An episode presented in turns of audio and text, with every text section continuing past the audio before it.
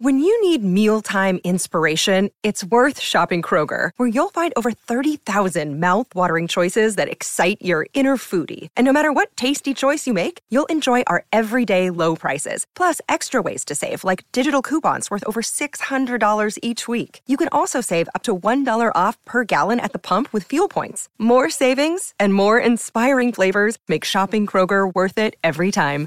Kroger, fresh for everyone. Fuel restrictions apply. Want to witness the world's biggest football game? Head to iCanWin.com.au, predict Australia's score with a crystal ball, and it could be you and a friend at the FIFA World Cup Qatar 2022 semi finals, all thanks to McDonald's. Maccas, together and loving it. TNC's apply. The Late Trade for MEGT. Build your winning team with MEGT, Australia's apprenticeship and employment experts. Visit MEGT.com.au today. And Chemist Warehouse. Great savings every day from Chemist Warehouse. Trade Radio kicks into the late trade for MEGT. Build your best workforce with MEGT.com.au and Chemist Warehouse. INC Sports Nutrition powering tomorrow today, available from Chemist Warehouse. David Noble, Stephen Silvagni, Damien Barrett with you for the next two hours. Sauce and myself will then continue on with Matty Rendell all the way through till six. Sammy Hargraves brings it home six till seven. But guys, hello and welcome to you on this particular Friday as we uh, near the Wednesday of next week deadline of this, and we'll uh, start today where we've spent a bit of time over the last couple of days. That being the the standoff between North Melbourne and Port Adelaide, uh, Port Adelaide and, and, and, West Coast, and now Port Adelaide and even Geelong. Port trying to bring in obviously Junior Rioli from the Eagles, Jason Horne-Francis from the Roos, and Esava Ratugolea from the Cats, and We'll spend the first few minutes of our time together today, guys, just waiting through what message this has become and the entry of a, another club into the uh, calculations here. And we'll uh, bring all that to you in the next few moments. So, good afternoon to you, Stephen Silvagni. Damo. And to you too, Nobes. G'day, Damo. Sauce. Nobes bits of way through, and, and so I'll get you to give all this some context. But because Port Adelaide is now requiring to, to bring those three players in, and, and as we speak, there are no closer, and as we know also too, it's just a brokering position these first few days, these opening days, and it all crescendos on, on Wednesday of next week. But they're uh, they've got problems with West Coast over the Rioli thing, and my understanding is that West Coast, just to make a point, will be prepared. And we hear this a bit, but I believe this one to be the case that they will be prepared to just uh, let that one play out, and unless they get what they want out of it, they'll just let him walk. Um, yeah. And that, that's where they're at with that. So. Again, it's up to Port to do that deal. We know that they are now obviously uh, in and have been for some time on Jason Horne-Francis and how that looks with North Melbourne. There is nothing um, opening up the potential of a West Coast uh, getting involved with those other two clubs, Port and North, um, to, to, potentially alleviate that, that is not happening at the moment. I'm not saying it cannot be reignited, but there is no traction on any of that at the moment. And the other added problem, and, and it's a good problem from a Port perspective if they get land all these players, is they're now very keen desire to get Esava Ratugolea away from the Cats. But we know they play as hardball as anyone in the, in the competition right now. And given he's contracted for next year, good luck with that one in isolation of the other two. So, what I can tell you today, Sauce, and, and, and what I want you to do, and, and for our listeners, give it some clarity, please. GWS has entered conversations with North Melbourne over the loosening up of uh, a few things. Obviously, North Melbourne has pick one, that by way of its ladder finish on 2022. GWS has, believe it or not, picks 3, 12, 15, 18, and 21. Now, guys, they want, GWS now wants North Melbourne's pick one, and I believe the Roos are open to that. So, uh, please take us through how that could work and, and why that would appeal to, to both those footy clubs. Well, um, it really depends on North. More, North might think they need to get more young talent through the door rather than one. Um, and and the other the, the other the other thing is um, depending on what they might get with um, the value of Horne-Francis – they might go into the draft having you know th- probably three picks inside possibly 12 if they end up doing some deals but it's real it's really interesting that another, another players come into play with with um, with North particularly for the Port they're actually got two contracted players wanting to go there to their clubs mm. and right at the minute Port have picks eight and really 33 they got some back end picks yep. of course they got their future first but it's going to be really difficult for them to get two contracted players, let alone tough enough to get one contracted mm. player through, but yeah, to have two contracted uh, players through. So I would think that you know um, and we, and we said early in the week about you know is it all about picks? We we spoke about getting a player involved, and there's a bit of talk around the town that you know Port don't really want to lose a player. They're getting the managers and making sure that they're not putting any plays up, or is West Coast or North Melbourne uh, contacting managers that um, that players belong to certain uh, Port players belong to certain managers? Can they get some interest? Uh, one of those names was uh, Dan Houston. Yep. So you know if they've done it to one, Spotted in Melbourne this morning. Spotted actually, in Melbourne this morning. Spotted in Melbourne this morning. Yep. Yes. Um, but having said that, it's just really difficult to get contracted players through. I've been the, through that situation, and you know the the, the player, uh, uh, sorry, the club that has that player that's contracted really holds the weight and uh, the weight of power. So um, yeah, so there's some difficult um, discussions to be had between Port and and North Melbourne and, and Geelong. Yeah, no, because we, we revealed yesterday too that there was consideration being given by Port to, to go to the AFL and, and some traction on that conversation about opening up the rules as they stand. That being the um, inability, as it stands on the rules, to, to trade both your first and second round picks in, in a future draft. Uh, I believe the AFL is open to that being the case, and, and without that being approved, which would be you know an allowance against their own rules for that case, I don't see anything happening with Port Adelaide. They, they, they, to me, just do not have any currency. And particularly now, Sauce, and, and, and your information there that they obviously are, are speaking to managers of players at their club about the reluctance to, to move them out. Um, that's just reflective of what we were hearing yesterday, that they want to keep what they've got, but they want to bring these three players in. And I just don't see how they do it. I, I- I don't see how they do it when they've only got the picks they've got. Um, and No one's going out. yeah, if no Getting- one's going out, and, and, and it, it gets back to what we've spoken about early in the week is knowing what the draft is like, the depth of the draft, and um, you know that's really important because sometimes you can say, oh, yeah, you, we're giving you pick eight, but there might be only four to five top end talented kids that you really um, that you really rate up that top end, and then it Mm. can be quite even. Now that's not to say those kids won't become stars in the future, you know. So, but you've got to know what's in the draft. Yeah, and you- you've uh, speculated that, that this draft may not go as deep as, as others, and that may be reflective in these conversations. Nobes, the mechanics of, of what is in, in play now, and it, it is in play, it's in discussion. How it plays out, who knows? But North Melbourne with pick one, and as we said before, GWS 3, 12, 15, 18, 21. They're, they're the lucrative ones they've got. How does it work, and how does it look, and why would North want to engage in that scenario? So it, it looks on the basis of this is a bit more about the future, continuing to grow the list for the next five to ten years. That's what it looks like. They've got an issue in, as we've mentioned, in that 23 to 26 year old bracket. So to prevent that from you know occurring in the future again, you can sort of build that a bit at the moment. I would think that if North were looking at splitting that pick, it, I would think it's something to likely be three with one of 12, 15, or 18 and then maybe a bit of a swap around some other things that'll actually get it done. So you'll, you should end up with two firsts. Yep. North would be saying, well, we want 3, 12, and 18. I would imagine. I, I would think three. they would from the starting point So if you're giving up one. Yeah. Um, and Matty talked about, you know, how negotiations start yesterday with Geelong, you know, the essence of what they're doing. But that's just negotiation. So the mechanics here is not based on equaling points. That that really has nothing to do with it. It's about what both clubs are comfortable with. Yeah. North will be trying to maximise whatever they can now. If they feel like they're not getting any leverage with players, they're going to have to go hard on picks. The interesting thing for Port, who do you prioritise? Is it Rioli? Is it Jason Horne-Francis? I mean, Rioli's not contracted. It has to be Jason Horne-Francis. And then Ratugolea is contracted. The hmm. only way I can see the Ratugolea one occurring is at the back end when, if Geelong happen to get, say, Henry, they're pretty comfortable with now what they've got. It's a bit of a favour to let someone that you really love down there to have another opportunity. You do a, a fourth round pick. Yep. Sauce and I be involved in those ones. You go, didn't really want to lose him. Think he's still got something to offer, but if he gets a better opportunity, there's a there's a sense of help in that sense. And, and it makes sense for North to trade pick one Tell me why. because they're not getting the number one kid in the land. Hmm. So then That really, being Will Ashcroft, who will Yeah. go Yeah. father one, so, father son. Exactly right. So um, So if you can wrap your head around that, like if the Yep. supporters can wrap their head around that, saying, "Well, look, we're not likely to get that one," and he's his back end of his stuff, Ashcroft has been outstanding, Yeah. outstanding. They're absolutely wrapped with him in Brisbane. Yeah. So, so again, just just to keep continuing that theme, just for Yeah. the for the for the the lay people, Sauce, who who don't totally get their heads around what you're saying there. So.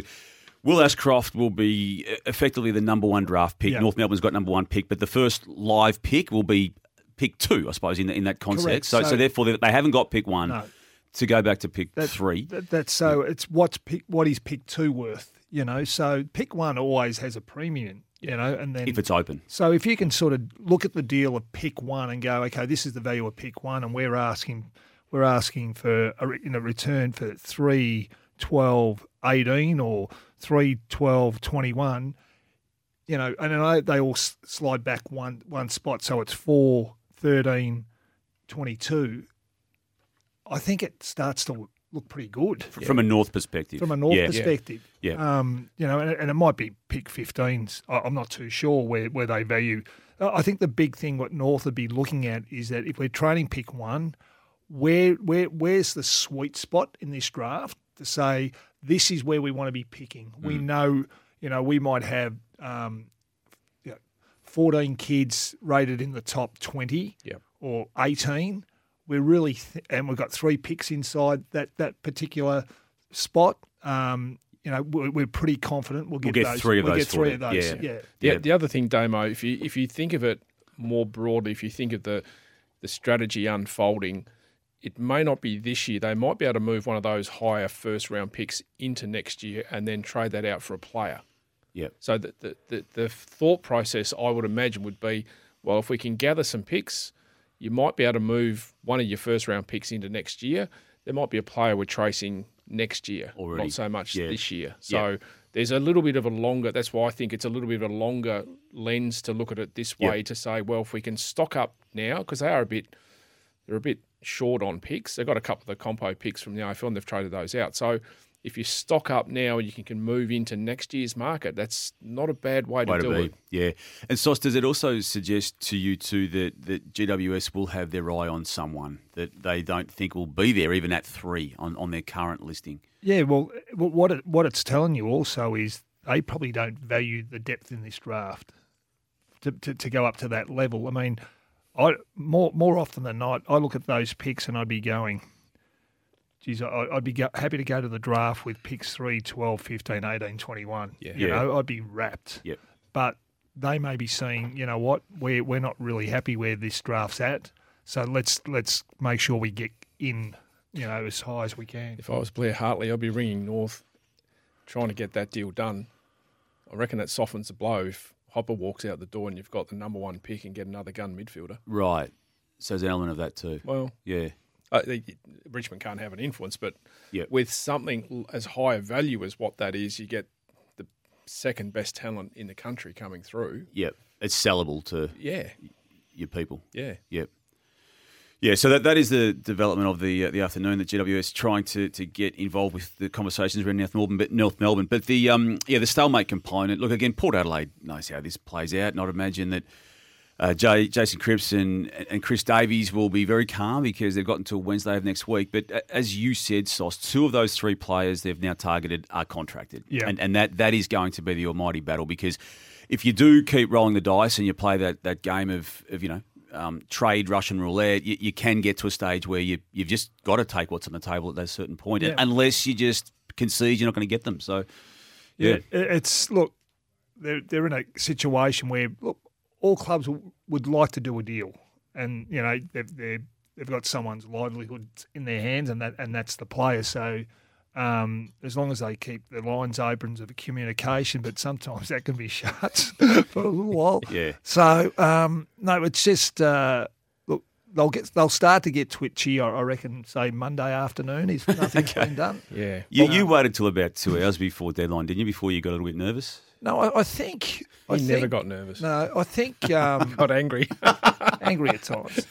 Um, no, I, I think I- I, I think as a list manager too, um, Dave, is that you, you, you obviously your decisions are based on what you've agreed upon in list management. Yep. and you know you walk out of there going, okay, this is what we're prepared to do. Um, are we all happy with this? So you know where you're at. So you know where you can give a little bit you know, give and take and whatever. Then you'll go back when a deal's being put across and it's not quite what you thought it might, but it, it was marginal in terms of what you would have been hoping for. Sometimes you have a bit of a win, mm. sometimes you have a bit of a loss. So um, you want to move on um, from mm. things. So I, I guess you, you know you, you, agree at list management. You know what you want to do. You go ahead and you try and execute it.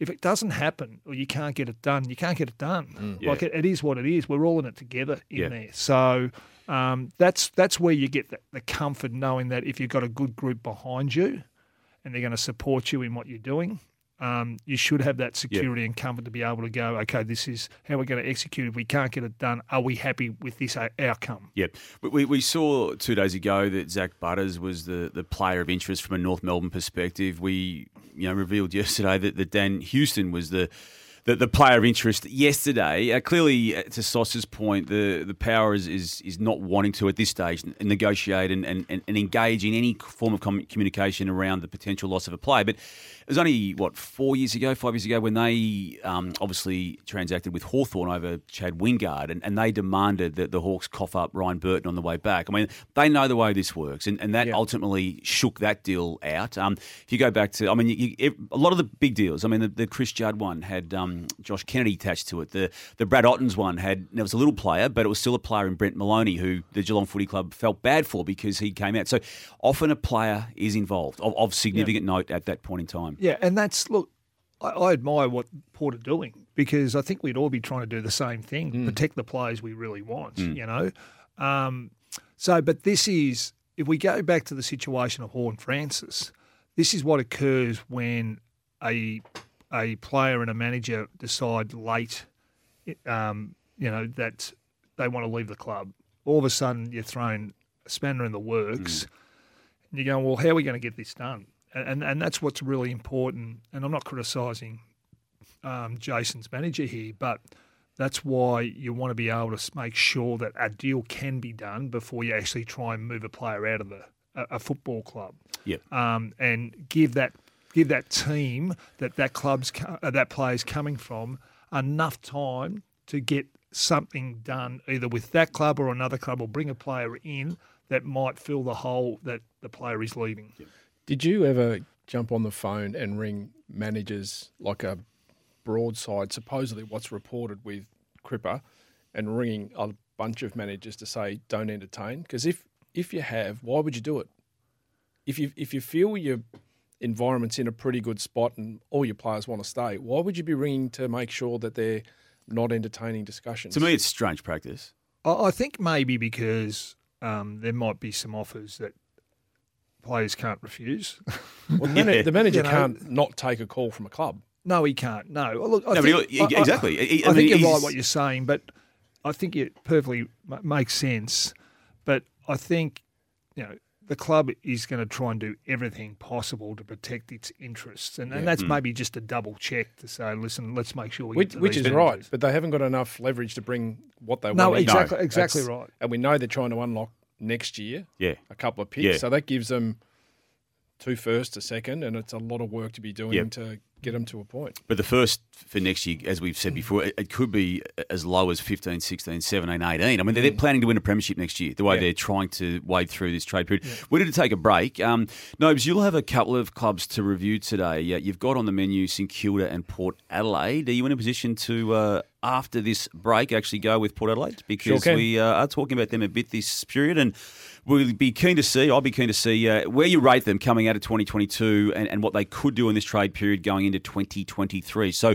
We'll take a look at that. You're listening to Continental Tires AFL Trade Radio. Trade up to Continental Tires, engineered in Germany, proven in Australia. Search Continental Tires today. David Noble to review the Port Adelaide Footy Club next. The Late Trade for MEGT. Build your winning team with MEGT, Australia's apprenticeship and employment experts. Visit MEGT.com.au today. And Chemist Warehouse. Great savings every day from Chemist Warehouse. A trade news update for Beaumont Tiles. Hey Tilers, need stock fast? Beaumont Tiles are ready to help with over 115 outlets stocked up. Oh, look, I mean, as I say, that's something that um, that Cripper here and, and Brady will work through. You know, I certainly don't want to um, leave this conversation or any not acknowledging that um, that Jason is a is a really good player and and ultimately the, the club will be willing to, to work with North Melbourne to find a, the, the right trade and, and the right um, outcome for both parties. That's Chris Davies there from Port Adelaide Football Club. Uh, obviously, talking about Jason Horne-Francis, the player that uh, wants to get to the power and the the stalemate that that has become. We've just uh, addressed that issue and the various uh, lockdown in communication the, the power has currently got with West Coast over Junior Rioli, North Melbourne over Jason Horne-Francis, and Geelong over Esava Ratugolea. We're going to continue the Port Adelaide theme because it's now time for. Nobles Nous for Ego Power Tools. Think outside with the Ego Power Plus 56 volt battery range of outdoor power equipment. David Noble to continue his review of each and every club. Uh, Nobes, the power. The power. I'm not as bullish as the power, and quite a lot have been. Really? Yeah, I must say. Um, I still think they've got a lot of question marks. I, I get the sense of what they're trying to do. Jason coming in, he's a very un, he's not an established player. Um, let's be honest, he's a high talent. We know that he's not not established. Ratugolea, not an established player. Um, Rioli, yeah, got some talent, but again, has very much got fluctuations of you know up and down. So, um, so from a growth perspective, um, ability to get better. I've only got them at a six demo. I, I, think they're you know they've got a group in there that have developed, um, but I still think you know if you look at Houston, Jonas, Clurey, Byrne-Jones in the sort of their back end, um, Finlayson, Rozee, Georgiades down that back the forward end. Um, Fantasia, I'm not sure. Dixon's another year older. Boak's another year older. So, yeah, I just think there's still quite a few question marks for me as to, to where they're at. So that's why I've got their growth as a six. Yep. Um, in the development space, players coming through, I think they've done that probably three or four years ago. They had that big chunk coming through. So I, again, I've got them as a six. They've got a couple of young guys, you know, ready to come through there, but I don't know if they're going to get the space to develop very quickly. Um, really stable coach. Um, did a really good job this year after five or six rounds. Actually shifted his game plan a fair bit. Um, took the ball a bit more down the side. Played a little bit like sort of Melbourne in trying to protect that corridor. Um, the way they they defend the ground really well. Um, you know, as I've mentioned here, I like the way Chris operates. Chris Davies as the as the GM of footy. Um, salary cap seems to be in a pretty good spot if they're able to, you know, put a fairly solid offer in front of Jason. Um, you know, Rioli, I would imagine, would need a, a, fairly decent deal, and I don't know what you know Ratugolea would be on, but seems like their salary cap's in a reasonable spot, so that's probably a seven. Um, the premiership profile is an interesting one. I've only got them as a six, so I actually think they're in a bit of a renovation, bit of a they need a bit of an upgrade. I don't think it's a full building a new extension on the house and you know having to sort of go through that. So I've only got them in between eight and nine. I think they've got a couple of years in front of them to really stock up underneath okay. before they're really ready to go again. So they they might surprise, but a lot of the talk has been if they get it right. Yeah. And so I just think they're in this little bit of an upgrade mode at the moment to get them ready to go again in a couple of years' time. So, so you're not looking at it as I have been, and maybe mistakenly so doing. 2020 when they lost a prelim final by a kick, and then 2021 they lost a prelim final by a lot. Um, I just looked at last year as an aberration with the 0-5 start. You're looking at it a bit deeper than that. I think they've gone back a little yeah. bit and to to reset. So I, I think if you look, I've got the premiership window, I've got your rebuild side. Maybe you're in a spot where you're doing an extension, so that's sort of about six to eight. Yeah. And I think they're in this upgrade, slight renovation. So the frame's all there like you want to do the bathroom, you got to do an upgrade, but you don't need to go to council to do planning. You've just got to get a couple of good players, but I think they need a couple of cracks at it over the trade period and the draft. Okay. Because if Jason comes in, that ticks that box from talent. Yep. Because he's you know first pick last year, so but yeah, it's an interesting watch for me. But I'm not as bullish as hmm. as probably what I am against uh, say Carlton. Yep. What do you see, Sauce? Yeah, they're interesting. I think at their best, they're a top four team. Everyone in there playing well. Um, Dixon, another year older, I think he's massive to their team. Um, we saw what happened when they when he wasn't playing. Yep. Um, and I really worry about another key defender down back for them. I, I reckon they they lack that tall key defender. So they're the two areas that if one of their tall fours go down, and you can understand, say, a Ratugolea, why they're they're yep. pursuing that. Um, but that's that's the area is that I'm concerned about their key position players. Small forward, Robbie Gray, you know, Mm. you know, great of the game that's now retired. Um, so they're, they're trying to cover the, the areas. I think midfield, they need that yeah. explosion. So Yeah. Rioli, Horn Francis, Ratugolea, Yeah. it ticks the boxes on all those areas. Now, if two of those don't get there, Mm. as we've previously talked about, Yeah. oh, yeah, no, And no. Robbie Ga- Robbie Gray's retired now. Yep. I mean, he he, he still took a good play, didn't he? he did. Yeah, right to the very end. Absolutely. Yeah. Yeah. So I, I think they can generate their midfield. Yeah, like they can get Ro- Rozee through there and Butters through there a little bit more, and Well, they've done You know, that. That, yeah. that. That's that project's underway, isn't it? And, Yeah. it? and it works. so that, Yeah. that, that, that, that will give them some, some a point of difference through the midfield.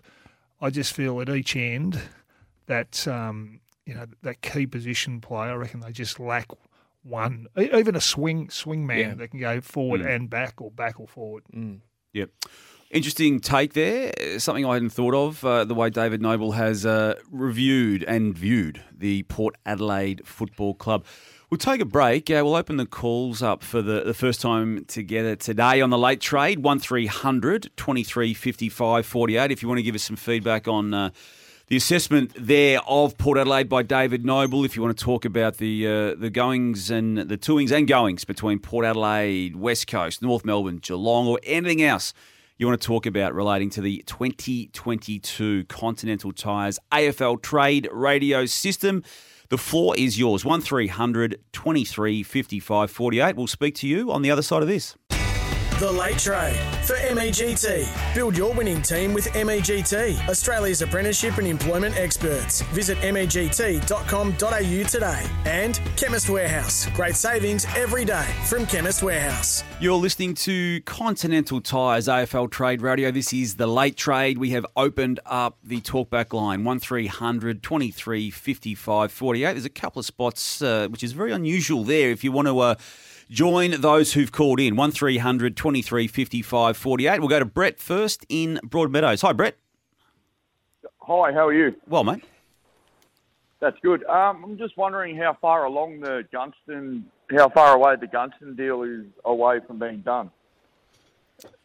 I've got no wind of it being uh, close, uh, but I, I just don't see how it won't happen, Brett. It's uh, it's the identification of a, of a really good player who was uh, wanted um, by several clubs. He has nominated the the Lions. Uh, they're a good, well run footy club. I just can't see why they won't get it done. They chose obviously to take the compensation for the loss of their own free agent in McStay, so it will need to be transacted through their their draft picked offerings. Um, what have they got? 19, 25, 34, 35, 36. It, it'll be in the 34, 35, 36 range, I would think, Sauce and Nobes, wouldn't it? Wouldn't be anything higher than that. Um, and 73 and 91 are too late. So it'll be one of those three picks, I reckon, Brett, and I reckon that's what Hawthorn will be conditioned Tuesday or for as well. week. Yeah. It- It'll, it'll happen though, Brett. It won't. Uh, yeah, a player of that calibre going public the way he had in advance of it becoming official and in, in advance of Brisbane making the comments around him. Um, yeah, it will get done.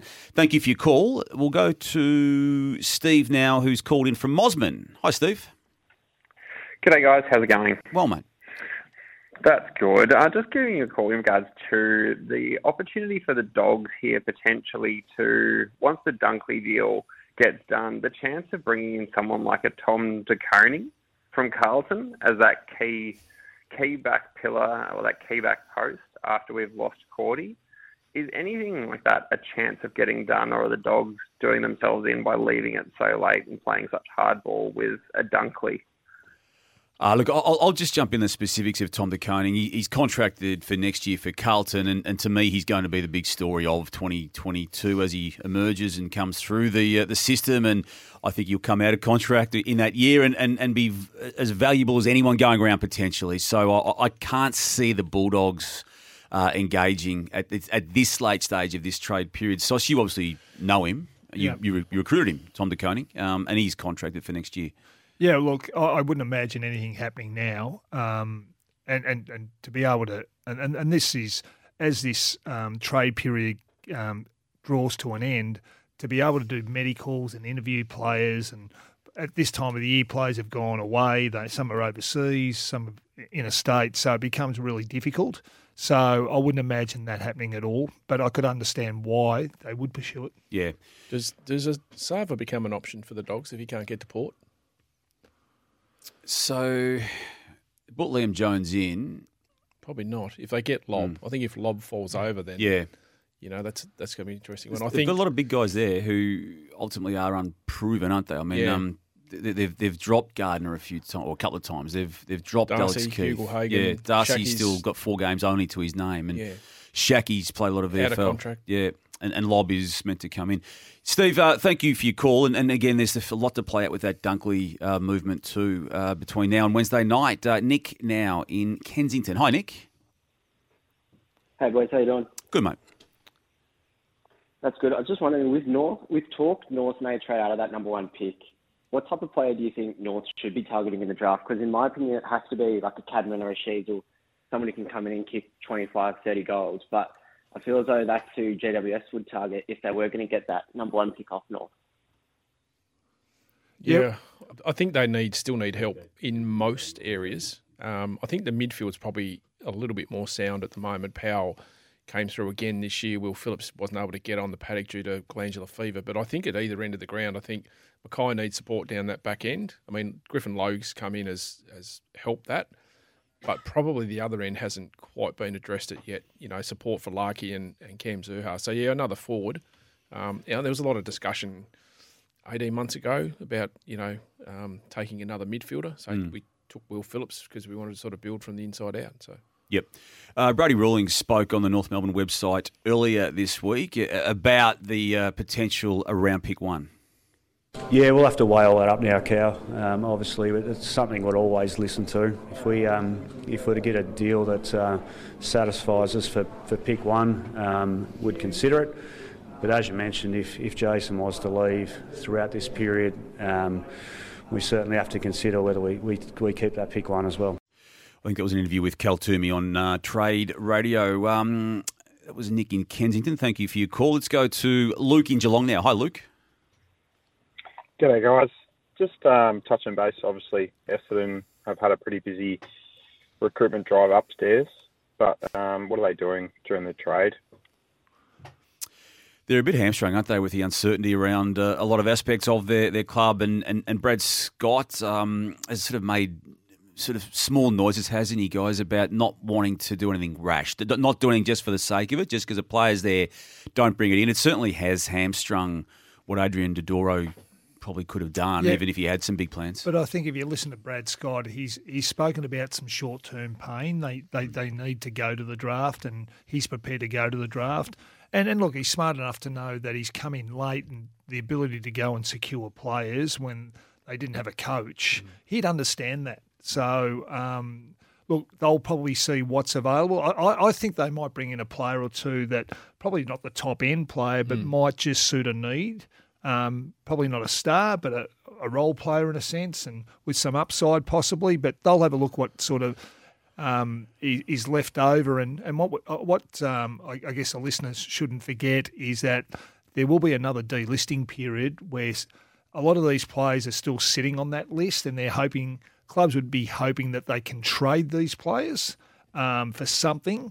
Um, but then at the end of the day, realising that there's not a lot of interest in them, they could be delisted and they become available as So well. What do they get for Francis if he goes to Sydney? Is is it a third, second? Let's have a look at what Sydney's got. Um, it won't be 14 or 17. They've got No. 37. That that might be arguably too high, but at the same time, he was a first rounder himself. Yeah. Um, 37 is probably a, a fair fit when you It's- play it's that so- out. Sauce could is be a right. future. Could be a future. I mean, the the ones that sort of come to my mind are the Brown boys. You know, like they've already been delisted. Like Mm. there's opportunity. I think both of those guys have Yep. got capability of playing at, at AFL Yep. level, and they might suit Brad's. And the only rules that are still in place, aren't they? That uh, you've got to get remove three players off each list every single year to take three players in the draft. That that's a That- that simple is, but- explanation. But, you can prom- you can promote, a rookie, a rookie, sorry, a rookie, as a part rookie. of that three. Yeah. Yeah. Okay. Even though and some got the clubs do that. rights. Yeah. It's Yeah. Luke, thanks for your call. Uh, Jacob now in Belmont. Hi, Jacob. Uh, how's it going, boys? Um, just two questions. Um, one of them, for say Jackson and Dunkley, if the, if their deals don't get done because they're out of contract, can their clubs re-sign them, or are they forced to go to the draft? And then the second question was probably more aimed for Sauce. Um, with the Jackson, well, with the Freo, Collingwood, and Melbourne all tied up with the Rock trade, in his opinion, who has the whipping hand? Because it seems like Collingwood are the weakest in terms of they have to get Brodie off their books because of the money. Um, so does that leave then Melbourne and then Freo in a stronger position, or just his view of like what obviously it's a guess, but what he thinks will actually happen in terms of those deals getting done? Yeah, it's a little bit complicated, isn't it? Um, Very. So, look, if they don't um, get these deals done, um, those players can um, or clubs can renegotiate with those those players to, to stay on the list and uh, agree, try and agree to a, a contract. So that can happen. Um, but obviously, at the moment, they're they're trying to get deals done with other clubs. I, I really don't know which which trade's the most important. Which which one's the first one that should go down? It's um, there just seems to be other clubs coming into the equation, and, and they're trying to. It's not as simple as it really looks at the moment. I can't I can't see a um, an avenue in, in relation to how this get is getting done. What I would know is what sorry, what I do know is that I could imagine back in those list management rooms, Nobes, that up on the blackboard, Yeah. there'd be that many scenarios and seeing what clubs can actually help out here. Um, and even to a point that sometimes when a club's not involved in anything, and it might be someone like Essendon right at the moment who's got to pick four, um, and they know, well, you know, we're really struggling to get some plays through here. What can we do with pick four? Is someone going to come and ask for pick four? Can we do something with it? Can we get a couple of picks inside 10 or one that just drifts out maybe four or five spots and we get something else through the door? So they're all the things that these clubs would be thinking about. So, but I actually, I, I can't think of a solution at the moment. I think one of the ones that's holding it up is Brisbane. The Dunkley deal. Hmm. If the if the Dogs had another pick to go after Lobb a bit harder, Yep. that starts the chain. Yep. So at the moment, for me, I was trying to think about it a bit this morning. Is the complexity of also those three clubs are absolutely involved, but don't forget Brisbane are in it up to their eyeball, eyeballs at the moment with Dunkley. Yep. So if they got something done, which I don't think will happen quickly, the knock-on effect is that Freo could get something done, or Bulldogs could get something done with Freo. With Freo, yeah. But, the- uh, then But then Freo's got the Jackson. Yeah, correct. That's Yeah. right. So it can go the other way So it as can well. go the other way as well. Yeah. But it's Brisbane are still in it as well. Yeah, for me. yeah. I think they're they are the ones um, holding we- a lot we- of things up. Yeah, And we think the Grundy one's going to get done. yeah. I, I to me, it's just a lock. It's just how it looks and, and what time it comes. But yeah, that's that's in. Jacob, thanks for your call. Let's go to Theo now in Port Fairy. Hi, Theo. Hey guys, how are you? Good mate. Um, Sam Hayes from the Power, is he an option to go to either North, West Coast or Geelong? He is, he's easily out of favour. Lycett back from injury, Finlayson, Brynn Teakle in the team. Could he go to either West Coast with Naitanui retiring or Goldstein as North? He will be going soon, or even Geelong, who haven't really had a proper ruckman in recent times. He could. He's he's. I'm sure he'd be one that they would be. Those clubs would be working through. I mean, they're the ones you're trying to find when you're scouting sort of through the list. The ones that one might be looking for opportunity. So I think you're right there. I think it's one that would come into the discussion around does he fit us as an option. But again, you got to got to convince him. you've got to get the medicals done, all that type of thing. But Yep. yes, he would fit. I think. Theo, thanks for your call. Um, we're going to go to a break, but uh, for those already on the line, hold on. Greg, Lewis, Evan, hold on. And if you want to add your names to, to that list, 1300 23 55 48, we'll take all your calls again on the other side of this break. 1300 23 55 48. The Late Trade for MEGT. Build your winning team with MEGT, Australia's apprenticeship and employment experts. Visit MEGT.com.au today. And Chemist Warehouse. Great savings every day from Chemist Warehouse. We're continuing with- your calls on the late trade on Continental Tires AFL Trade Radio. We'll head straight to Adelaide. Greg has called in. Hi, Greg. Yeah, okay, Sam, how you going? Good, mate. Good. Um, so I was just wondering what your, uh, yeah, what the thoughts there uh, might be on Justin Reid's tenure at Adelaide um, after it's been a pretty or another uncreative and pretty passive trade period. Um, yeah, just uh, I get the supporter base is pretty in the dark. Nothing really comes out of the club. Um, so no delisting talk or anything like that. Um, after you know not playing a game for nearly a couple of months. So yeah, just wondering. You want some um, news, Greg? You yeah, want some news? Yeah, look, they're in the nice position of, of having Izak Rankine and obviously nominate them and, and obviously pick five will, will need to be used somehow. I know what I'd be doing if I was Justin Reid right now. I would be doing all I can to play curveball on Port Adelaide and what's happening with Jason Horne-Francis, particularly now it's at a at a pure stalemate stage. Now we know that he doesn't want to go there, but we also know that uh, the option for Jason Horne-Francis would be better as a backup to stay in Adelaide than to go back to North Melbourne. So that's what I would be doing right now, and that might require being creative with pick five and what next year's first pick looks like. But I'd be doing all I could to at least have a a, a holding position on that. Yeah, I, I, I tend to agree. I, I guess for Adelaide fans is that it's really difficult when you're going through that rebuild. Yep. And one, it's difficult to get players to come to you purely because um, most players that leave clubs want to go to a club that's going to play finals, you know, straight away. Um, and we see probably why Horne-Francis has picked Adelaide to a little bit, thinking that they're more advanced Port. and and that, oh, sorry Port um, than, than than the Crows. But I actually like what Adelaide doing because they've gone and got a really good player in Rankine, and I, I really rate him. I think he could be a He's a- elite talent. Yeah, so I think that's a real win for them. But they're also saving money, so I'm sure over the next year or two, and I know it sounds a long way away, that they'll be hitting that free mar- uh, free agency market heavily, Yeah. and they'll be they'll be eyeing a couple of plays off. Yeah.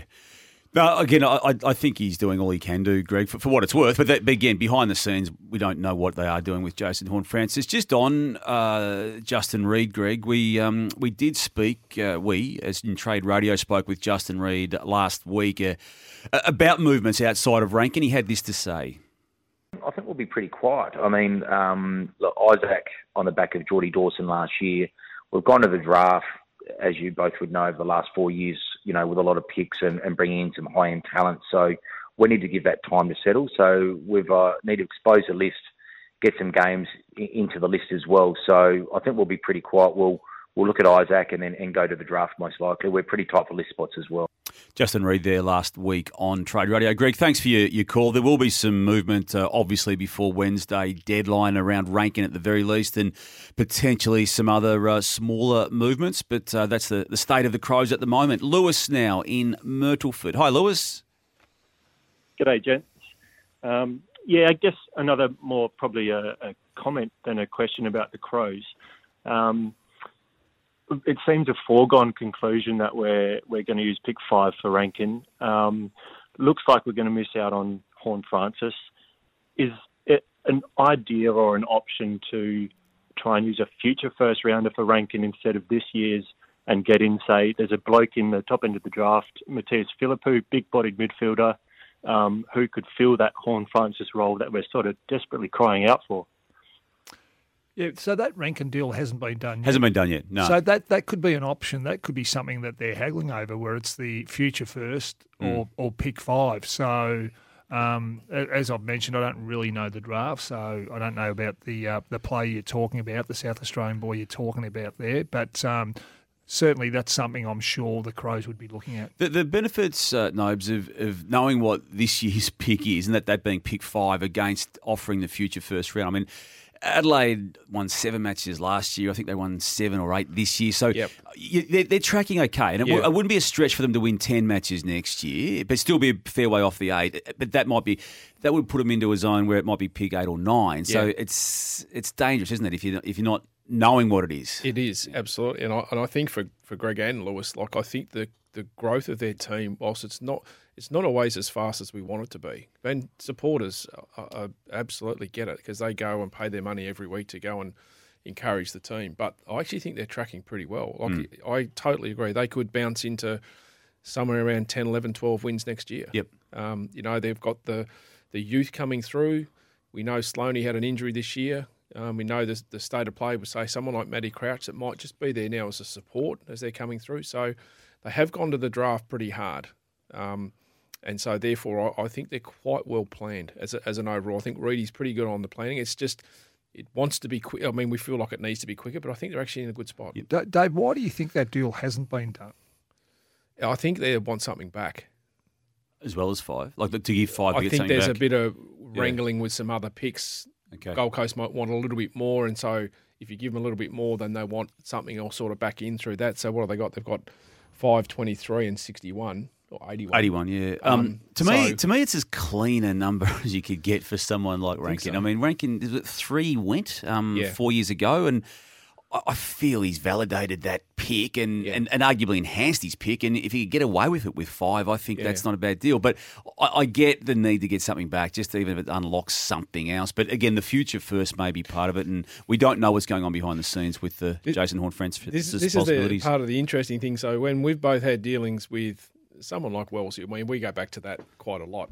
It's go, here's pick five. He goes, yep, no worries, let's get it done. yeah. Yeah, like uh, there, there's some, and Reedy's probably one of those ones that will ask for a little bit more. Yeah. Dom will ask for a bit more. Like, there's a few of them in there that's, and sometimes it's just like, well, You'd ask just for a bit it. more I can't remember what I did. Stephen Silvagni would always ask for a little bit for a whole extra. lot more. Yeah, you ask always ask for cash. And Adrian Dodoro just make it difficult, is it?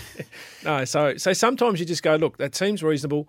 Let's get it done. As we sort of talked about, to this point in time, my theory is always to try to get something done early. Yep. If you can lock something away and, and move, there's because I think when you move into next week, there's less risk.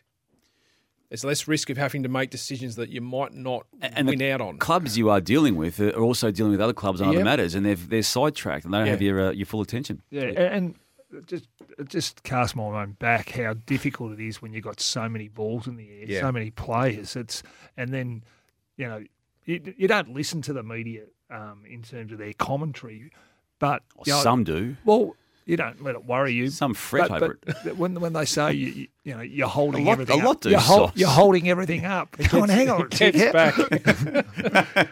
Um, so, so you know, when I mean, I'm just I'm just looking at it from the list manager's point of view. That Yeah. yeah, you've got so many balls in the air. You, you're trying to wait for some other deal, but yet you're the one holding everything up. it's not you, uh, Lewis. Thanks for your call. Evan now in Lilydale. Hi, Evan. Hey, hey boys, how are you? Good mate. I just have a question about uh, Josh Bruce and Lachie Hunter. Do you reckon the D should have a crack at any of those boys? The D's. Um, I could see Josh Bruce playing there. Actually, I, I hadn't thought of it before you've posed it.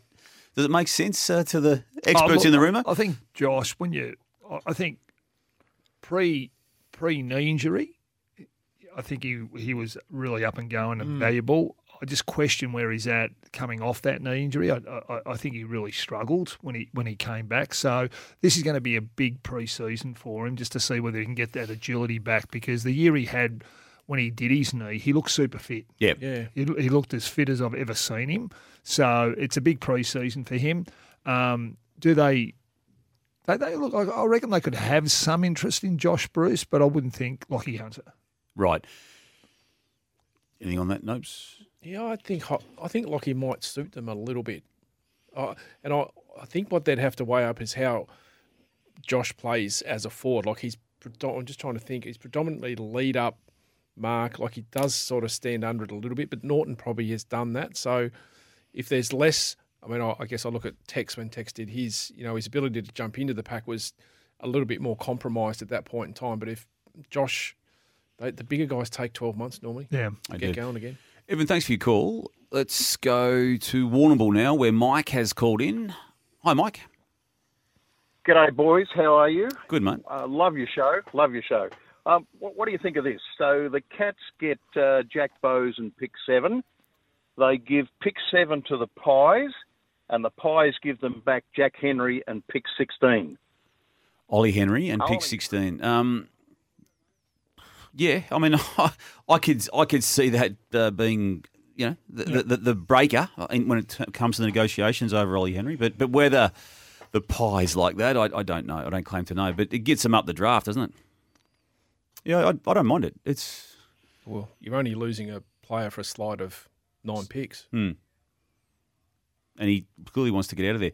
Yeah, Mike, of all the hypotheticals that uh, we get thrown to us, I, I think that one uh, could stack up. Thank you for your call. We'll try to get through two more before we go to a break and go to Sauce's philosophical offering for today. Uh, Simon in Beaumaris. Yeah, g'day guys. just um, haven't been hearing anything about Hunter Clark. Um, I see Hunter Clark as being um, just. I'm so excited about him. Obviously, he's had a rough uh, run with injuries. Um, but you know, these guys, six foot one, six foot two, always seem to have so much um, time on their hands. Um, with a bit of luck, I mean, maybe I'm a little bit biased, but I kind of almost see him as being a bit of a, a young Pendlebury, just lots of time, great off the left, um, great off both sides. Um, is there any talk, any further talk about him leaving, or are we looking to recontract him? I think he's just got a year to go on his uh, on his current deal. Yeah, he's got one year, one year to go, Simon. Uh, and I heard nothing since his name has come up in that speculative way. I think North Melbourne was a, a, a team of interest. There would have been several other teams of interest for him, but I'd, I'd, be surprised if St Kilda engaged in serious conversation about him unless he has just said to them, "I've got to get out." But I, I haven't heard that either, so uh, no update.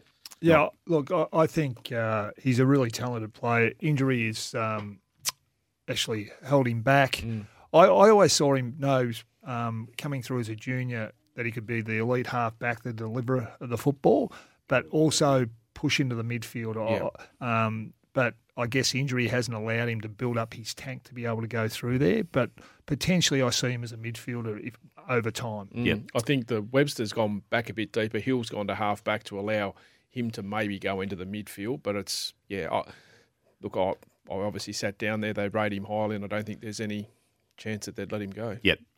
Fair enough. Simon, thanks for your call. Um, Aaron, Mark, Jim, apologies. We'll have to get to you at some later stage. So uh, we, we need to take a break. We need to get to uh, Sauce's philosophical on the other side of it. Nobes also has to review a second club today, that being St Kilda who is the focus of a fair bit of talk there and just our, our caller regarding Hunter Clark. So uh, a break and then Sauce on the other side of it with philosophical.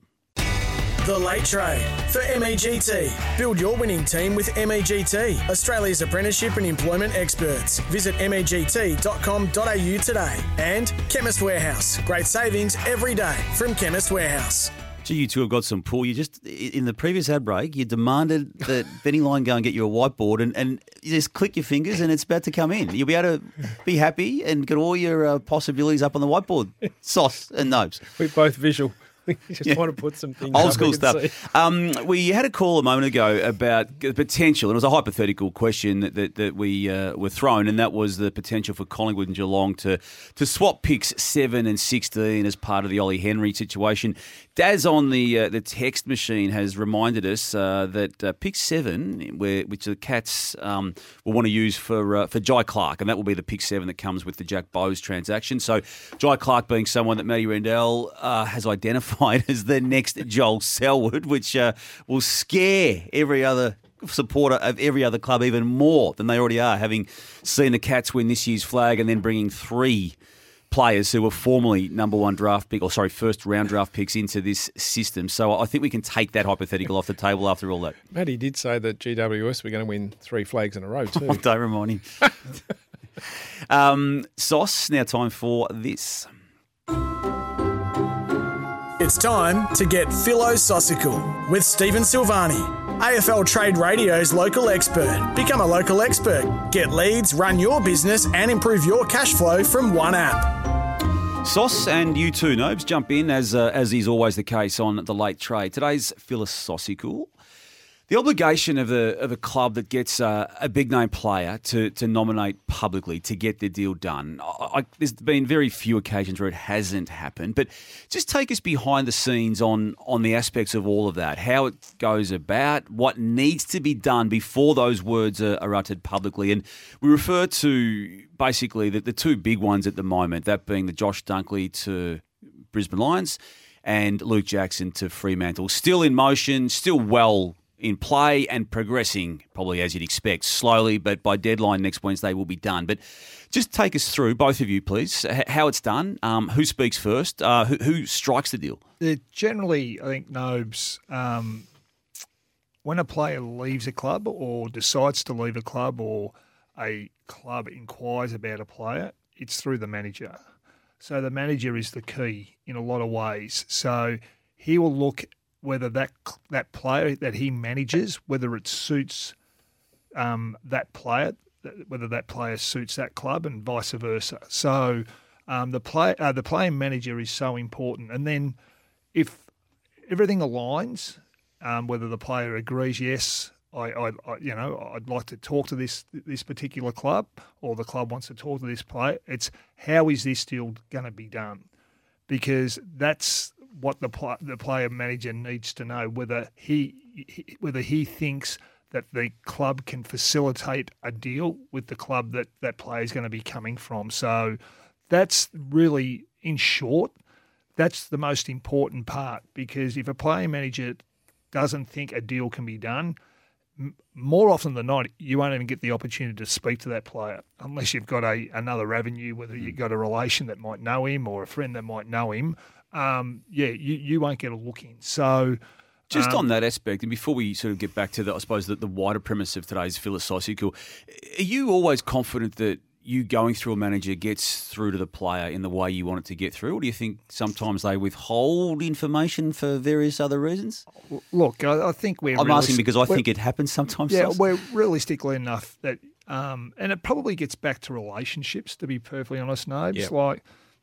I mean, you, you do. You have some really good relationships with some managers that you know you can speak openly and honestly with, and you try and do it with all. But there's a small portion, and I guess whether that's um, you know that your personality clashes with their personality, because that can happen too.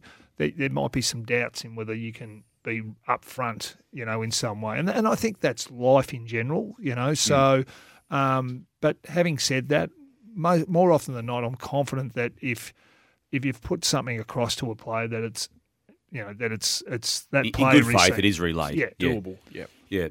And, and those from the from the club perspective, uh, again, what what needs to be dotted and which I's need to be dotted and T's crossed in terms of the going public aspect of it. I mean, it's a it was brave for for what um, well brave in the trade sense of brave in, in what Josh Dunkley did two years ago when it was Essendon that he's Mm. nominated club and he had the contract with the Bulldogs that meant that didn't happen and he stayed for the next two years, won the best and fairest this year, has gone down the same path again, but again has gone public enough to know that uh, he's got a club of choice being Brisbane. How does that work from the Brisbane perspective? Yeah, so I think so. Then to follow up from what Sauce is saying, once that commitment has been made that we can actually get the deal done, managers got the player, they met the coach, game plan fit in here, been to facilities, that type of thing. I think once the player's got a level of comfort that he feels that the club's committed to him, you know, in a uh, in an official behind the scenes manner, the manager will tick off the deal, say, "Yep, the the money's good, the tenure's right." Then I think the player can then make it public. There's a little bit of toing and froing, I think, that then goes on behind the scenes as to who rings who first in regards to saying, okay, well, look, he's decided to come to us. Um, we're thinking of this, or do you want to catch up? Some will wait for the other sides to come, and that comes back to sort of, I think it comes back to the relationship you have with other Mm. list managers.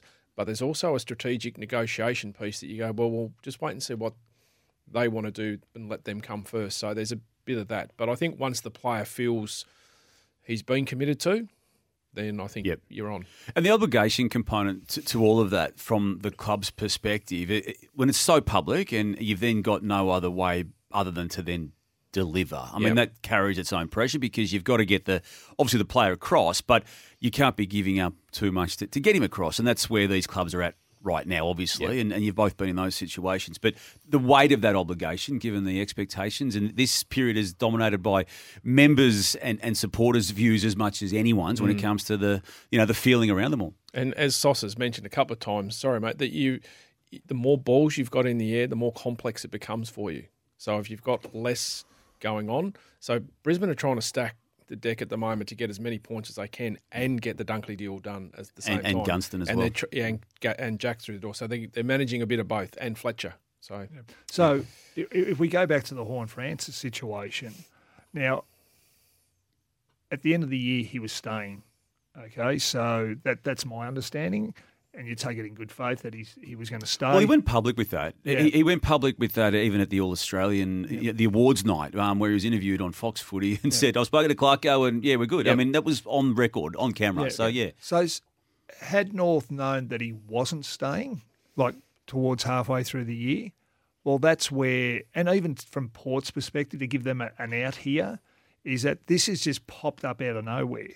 So we know that um, Port were into um, Graham, Graham. I think, at the time, and that that's that's, yep. that's gone cold. So this has popped up out of nowhere. So in some ways, it's actually it's made it difficult for Port because one, they haven't been able to, um, I guess, um, ha- have a good look at who could we give up um, out of this um, throughout the year. That okay, we might have to trade a player out here. Who can we trade out, and what else might we be able to get in? Because it might be a it might be a tall, for instance, and we go, well, we'll trade this tall, knowing that we're going to be able to get a, another tall in to cover that position. So, but this is this is what happens when something comes out of the blue. It becomes so difficult. Um, so that you've got to un- you've got to feel for Port in a sense because it's come late, but also you've got to feel for North because this has um, popped up out of nowhere. And this is my view.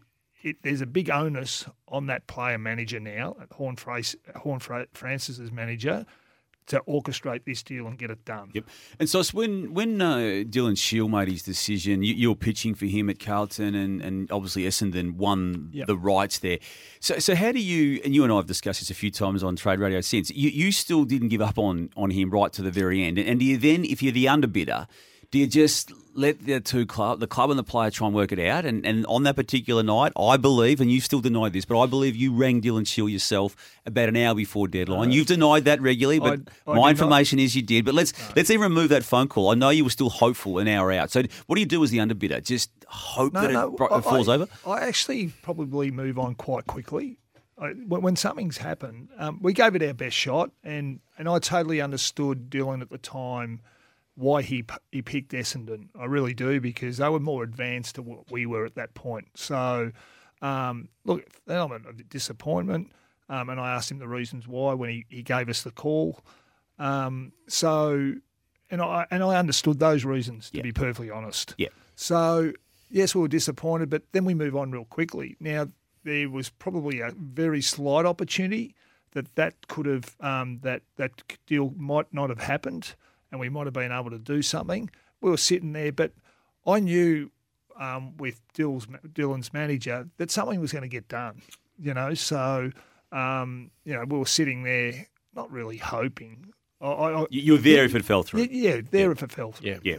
But you concede once the player's nominated. Yeah. You, you have to. Yeah, you've got to. You don't. Yeah, yeah. You don't play rough shot around it. You just. not, not not unless unless um, for instance, say um, the Giants at that point said, "We're not going to trade Dylan to Essendon."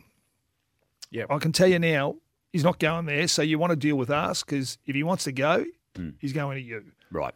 That did not happen. Okay. Yep. All right. Well, that was today's philosophical with Stephen Silvagni, AFL Trade Radio's local expert. Become a local expert. Get leads, run your business, improve your cash flow from one app. Let's take a break, and on the other side of it, David Noble will review the St Kilda Football Club as part of his offerings on the late trade. That to come. David Noble up next with St Kilda. The Late Trade for MEGT. Build your winning team with MEGT, Australia's apprenticeship and employment experts. Visit MEGT.com.au today. And Chemist Warehouse. Great savings every day from Chemist Warehouse. A trade news update for Beaumont Tiles. Hey Tylers, need stock fast? Beaumont Tiles are ready to help with over 115 outlets stocked up. Cal Twomey of AFL.com.au reporting this big pick swap in the works. Brisbane looks set to send pick 25 to Geelong in return for picks 38, 48, 55, a future second rounder, and a future fourth. So pick 25 to Geelong from Brisbane in return for some back-ended picks, a future second rounder and a future fourth. And to follow up that information there from Cal Twomey, Mitch Cleary reports that pick 25 will be offered for Ollie Henry. So the Cats, despite Matty Rendell saying they're holding everything up, are the only club doing anything in the past 24 hours with uh, pick 18 going to GWS for Tanner Bruhn and now getting active and getting creative, which good clubs always do. With Geelong, uh, sorry, with Brisbane, um, finding themselves with pick 25, and Mitch Cleary re- re- reporting that that will be going to Ollie Henry. Guys, take us through for Beaumont's uh, what that means to you. a bit complicated, but um, as it sort of stands at the minute, and no, just looking at the the Cats have basically um, traded out their future second round pick. Yep.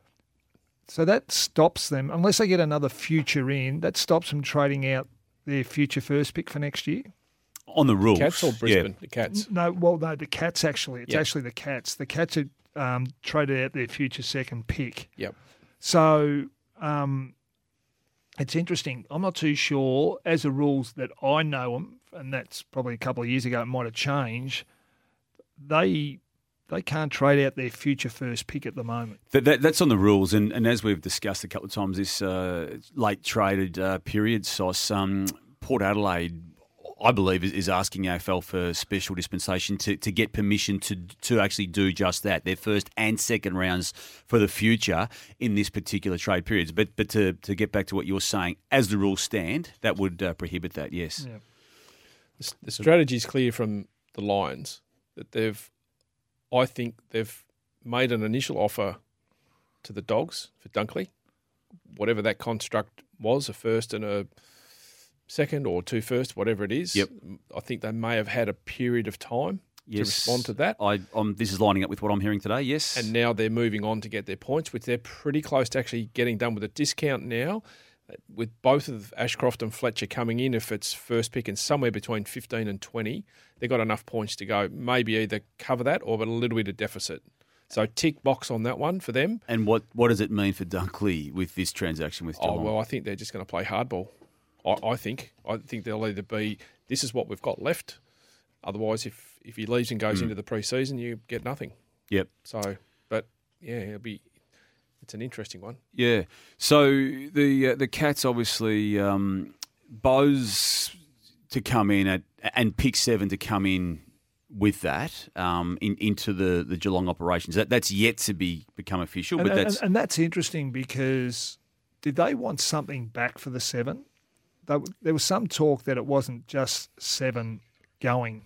They there was some talk it was Bowes and seven, and they wanted a future second. yeah, back. th- th- there was, Now and, and that, and that now that's now gone. That's gone. Yeah. So it's whether that becomes a 25. Can they trade the 25 Hmm. as part of that deal and what, what um, Gold Coast could do with that 25? So it's all a little bit complicated Yeah, it is. minute. So So, so again, just just backing over the, the Cats. So, so pick seven comes in with Jack Bowes when, when that happens, and that, that will happen because that's what Geelong does. They've uh, used their own uh, pick 18 from their ladder position this year, their first pick in this year's draft today officially to GWS to get Tanner Bruhn across.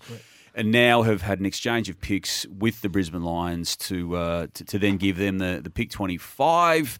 And that, uh, according to Mitch Cleary, will, will be the one that gets the Ollie Henry deal done. There, again, there may be something else required on top of that. I'd be surprised if there wasn't more required from a Collingwood perspective on that, given they used their first round selection on him two years ago and, and wanted more than that. But there's 25 now. Um, again, Mitch Cleary saying it will be offered for Henry, not not necessarily be the one that gets it across the line, but that will be offered. And I'd be surprised if Collingwood, yeah, took that in that regard. So uh, yeah, a bit going on. And, and again, the Cats, uh, yeah, the premier team, and, and and are getting nice and active and nice and busy and who knows what it's going to look like by the end of uh, Wednesday night because they, they may not just settle with once they get these three you know high end draft picks from other clubs of, of recent times. tell you, like 24 hours really is a long time.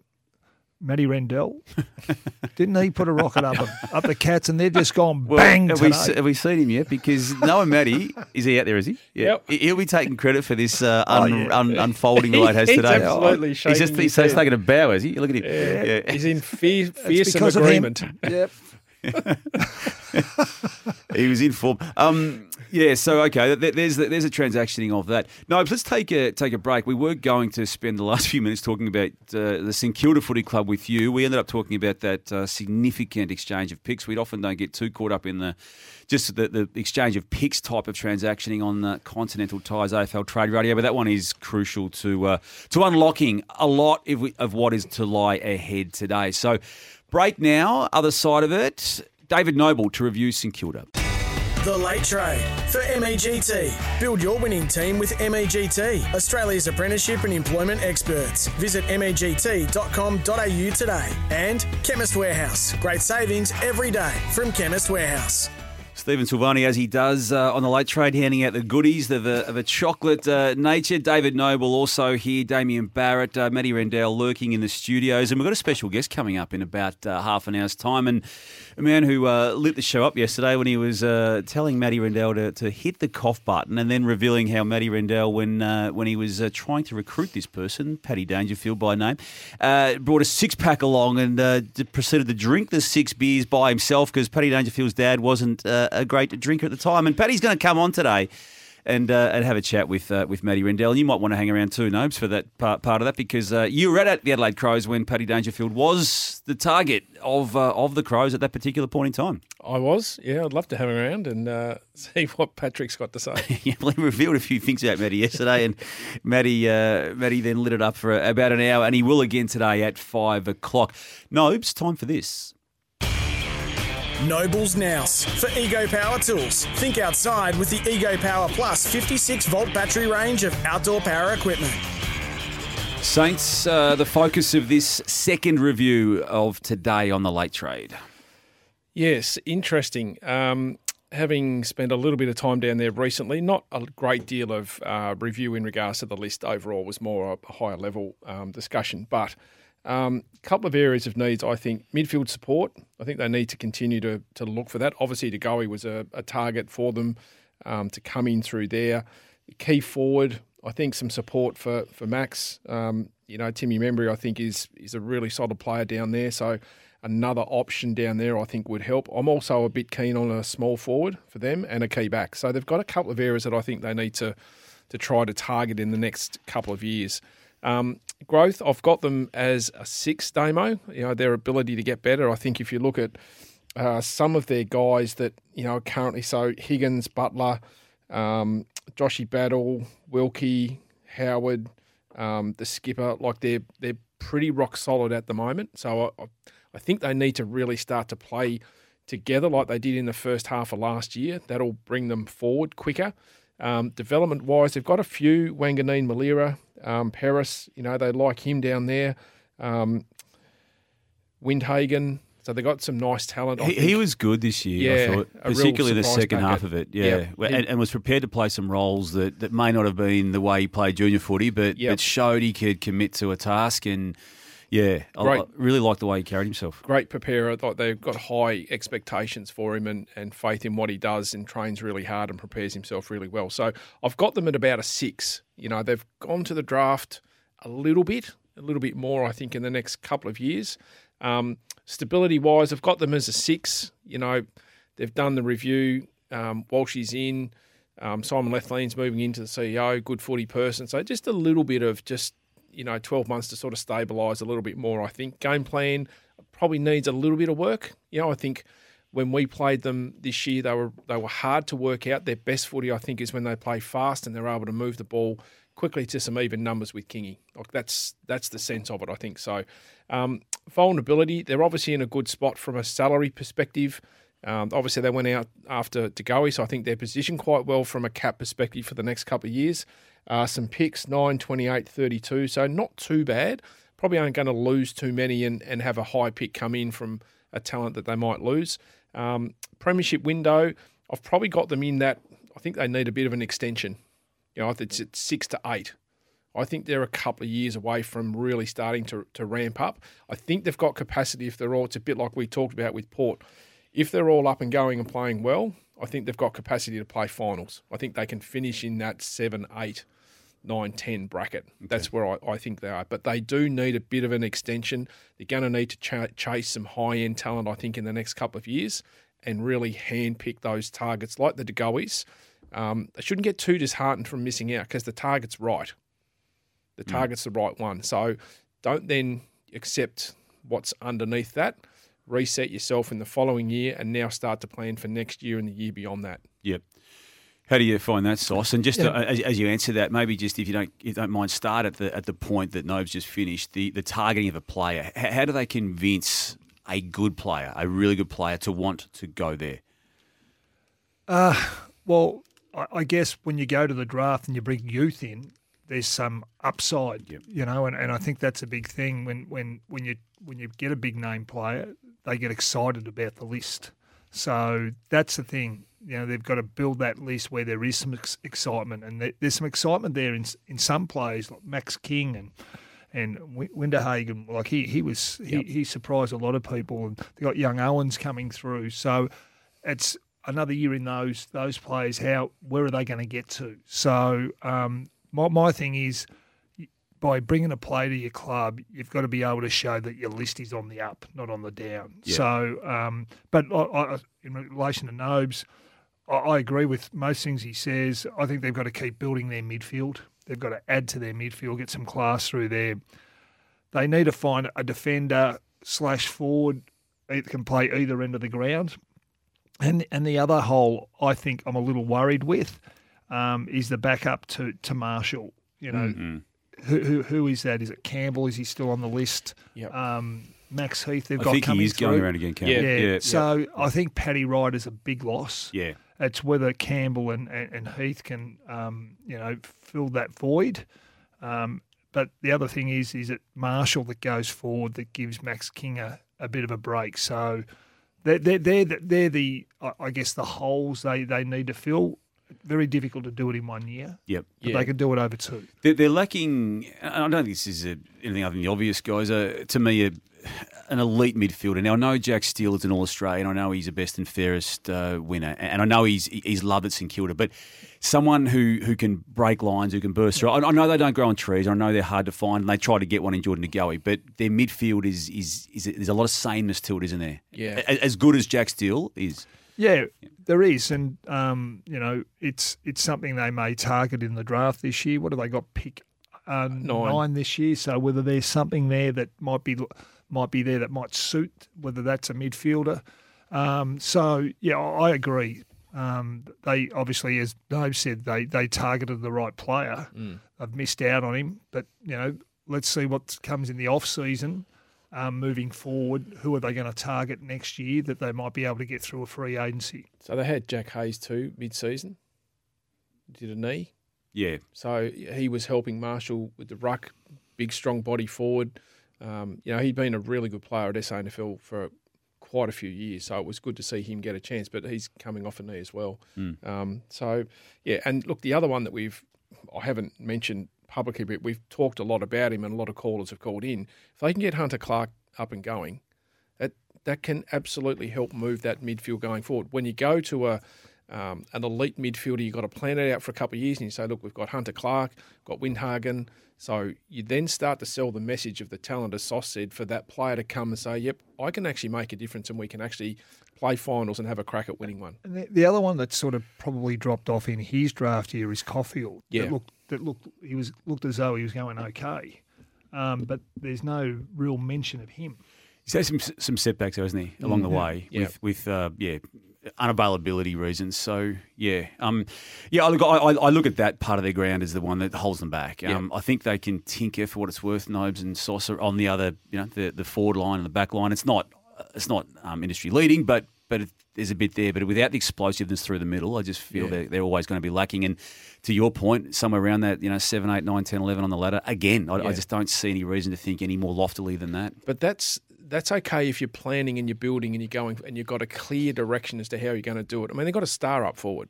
Max is a star, a genuine star of the competition. You know, the way that he's manoeuvred, they double team every time, and he's still able, in a lot of cases, to actually get his body through and actually take those marks. So, um, if they can get the balance of the ball movement right, they can add to it. They can move up the ladder in the coming years. Yep. Be good to see Caulfield back from the uh, the ACL that he uh, he did suffer. Uh, let's take a break. Uh, on the other side of it, we'll uh, open up the calls uh, again to to round out your time today on the late trade. Nobes, we'll open that line up one 23 55 48. A bit to talk about.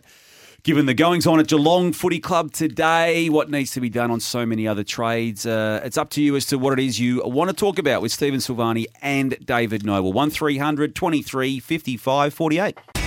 The Late Trade for MEGT. Build your winning team with MEGT, Australia's apprenticeship and employment experts. Visit MEGT.com.au today. And Chemist Warehouse. Great savings every day from Chemist Warehouse. Welcome back to the late trade. We're taking your calls on 1300 23 55 48. We'll go straight there. Limestone Coast, where Mark has called in. Hi, Mark. Yeah, g'day guys. Um, a little bit. I've got a little bit of a story. Um, just bear with me. July, August, St Kilda's uh, proxy head of footy at the time, Simon Lethlean, uh, along with uh, I think it's Gallagher, uh, were armpit deep in getting, uh, in their words, uh, a winning midfield bull. I think was that their words that they used. Yep. Uh, saying that it was needed for St Kilda to be a contender.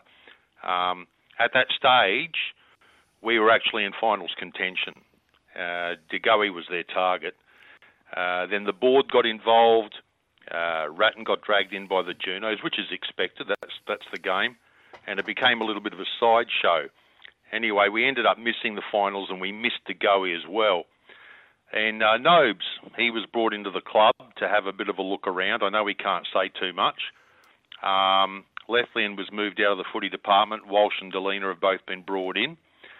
And we now we fast forward to now, and Gallagher has totally changed tack. He no longer saying that they need a midfield midfield bull. The new narrative is that um, they need uh, talls. Um, I, I, I want to ask Nobes, did he have anything to do with that? I know he can't answer it, but what what do you make of this change of tack? And secondly, what big tall should they be looking for? He's got some good info there, um, Mark, on Limestone Coast has Nobes. Now, be honest, okay? We, have let you get away with uh, saying you can't comment. But what, what can you say what Mark said? He's a great part of the world, Mark's in, the Lime Coast. Yeah. Where is Limestone Coast? Where is it? Produces good wine. It does. SA. SA. Beautiful spot down the southeast. Um, yeah, well, I didn't suggest that they go to the tools. I wasn't on list management or or any of that side of things. So the um, it was more the discussion, um, Mark, on the the overall the overarching strategy of the club. Like it was a football review in its holistic. I had one chat with Gags, a couple of chats with David Rath, a couple of chats with Lethers, obviously being on on the group. Um, I, I think I totally understand the sense of what Mark's saying and the frustration of going, hey, we've been sort of geared towards this. Now this hasn't happened. I can only say, Mark, that the gearing that I was privy to about the midfielder was still the right sense when I got there because De Goey was still on the table. I think that because that's now not there, there's not another one that they feel is possibly at that level. And I'm just paraphrasing here. So therefore, your next option would be to go to the tools. Right. So that that would I don't think it's that they've discounted that they need that midfield ball still. It's just that I don't know that they could find one. Yep. That that would be my sentiment. Having missed out on the Yeah. the, the one that they really I wanted. hope that answers your question, Mark. But Yep. no, it wasn't any of my influence to sort of suggest that they change tack. Yep. Mark, thanks for your call. Uh, Let's go now to Jim in Geelong. Hi, Jim. How you going, boys? Well, mate. Good. Look, I, I had a couple of scenarios with um, young Henry, but the first one I just got shot down. I was going to suggest that uh, Geelong trade their future first round to, the, to GWS and for, a first, for one of their 10 first rounders and uh, use that to get him. But it looks like that's been shot down with the trade that's just happened. So uh, the second option I have is would Geelong or either of the clubs consider a player trade for Ollie Henry for Cooper Stephens? Their CVs are identical. Um, their positions in the side are almost identical, and Geelong get a quality young forward, and Collingwood would get a, a fairly high quality. I rate young Stephens as a big beast midfielder who would suit Collingwood's midfield no end. What do you think about that? Yeah, well, often it can be a player. I mean, we always look at the picks, don't we? We have to this so point, yeah. Sometimes a player swap is, um, you know, c- can solve the problem here, and, and and you know you can value each. You, you know they can what level they can play at, and you've seen it. So yeah, I, I don't mind that idea. I don't know a lot about Cooper. Is it Cooper Stephens? Stephens, yeah. Yeah. Was he the kid that was injured um, in his 18th year? Uh, he might have been actually. Yeah. Don't know. He, yeah, played some footy. Yep. Yeah, Jim. Look again. We, we we haven't discussed the possibility of a player being part of it. I, I don't have any line of sight on what you've suggested there, but um, yeah, to Sauce's point, sometimes it is the play that actually gets the the deal done. Thank you for your call. Back to South Australia, Anthony. Hi, Anthony. Uh, good afternoon, Damien. How are you? Well, thank you. That's good to hear. Just a couple of quick points or questions on the Port Adelaide trading with Jason Horne-Francis and Willie Rioli. Um, you mentioned before about Port Adelaide asking for if they can use their first and second futures next year. Yep. If the AFL approve that, is that going to is that going to broker the deal for for that for that to happen? And what's it going to take for Port to get uh, Esava Ratugolea? Uh, the, your first question would certainly assist it, and, and again, that that's what I've been hearing now for a couple of days that they're uh, they're open to asking the AFL officially for, for leniency on that space, and that uh, the way I'd had, I'd had it told to me, uh, Anthony, was that um, the AFL was going to be open to it because they're clearly trying to do it for the the right reasons, not not to sort of uh, manipulate anything other than trying to get good players through. So again, bit to play out in that space. It would certainly certainly give them more scope to get everything done. In terms of Esava Ratugolea, I, I don't claim to know. I'll ask uh, Nobes and, and, and Sauce, and they can jump in. Um, Geelong's position, its holding pattern position on him is that he's a contracted player. They don't want to lose him. Uh, how it looks, I don't claim to know. I mean, to me, he's a he's a clear third in, in what they've got to do. Port Adelaide, obviously, Jason Horne-Francis has elevated and and leapfrogged uh, Junior Rioli in terms of I think what they need to do. So they have to become the priority with what they've got scope wise. But Ratugolea, guys, what do you? So my, my only feel is that he's he's a loved player he goes to Scotty or Andrew Mackie and says, I've got a chance here. Mm. It's probably not going to be the deal that's, you know, you're necessarily going to win, but it'll get me a home. Or his manager sort of helps. I think he's one of those players that at the end of the day, if you can't fit him in. Got four games this year. I, I think yeah. there's a. I think you try to see if you can find that, and you sometimes it's just about finding good people another home. Or the other, the other way is, you know, if Geelong do rate him and say, listen, we don't want you to go, we think there's a future here, we're actually prepared to give you an extension of another Yeah. year as well. Yeah, okay. That, that that's what could flush out of all of this. Yeah. Thanks, Anthony. You've uh, yeah you've uh, you've identified some issues there that uh, clearly are being worked out from uh, from a Port Adelaide perspective. Uh, Daniel now in Leneva. Hi, Daniel.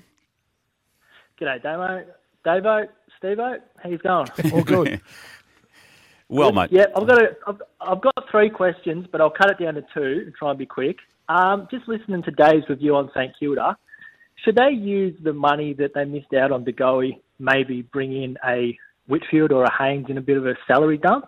Um, and also, second question was with Luke Jackson going to Fremantle next year. I'm not sure how someone like him, like where he trains in the preseason, but especially someone like Luke Jackson, would he?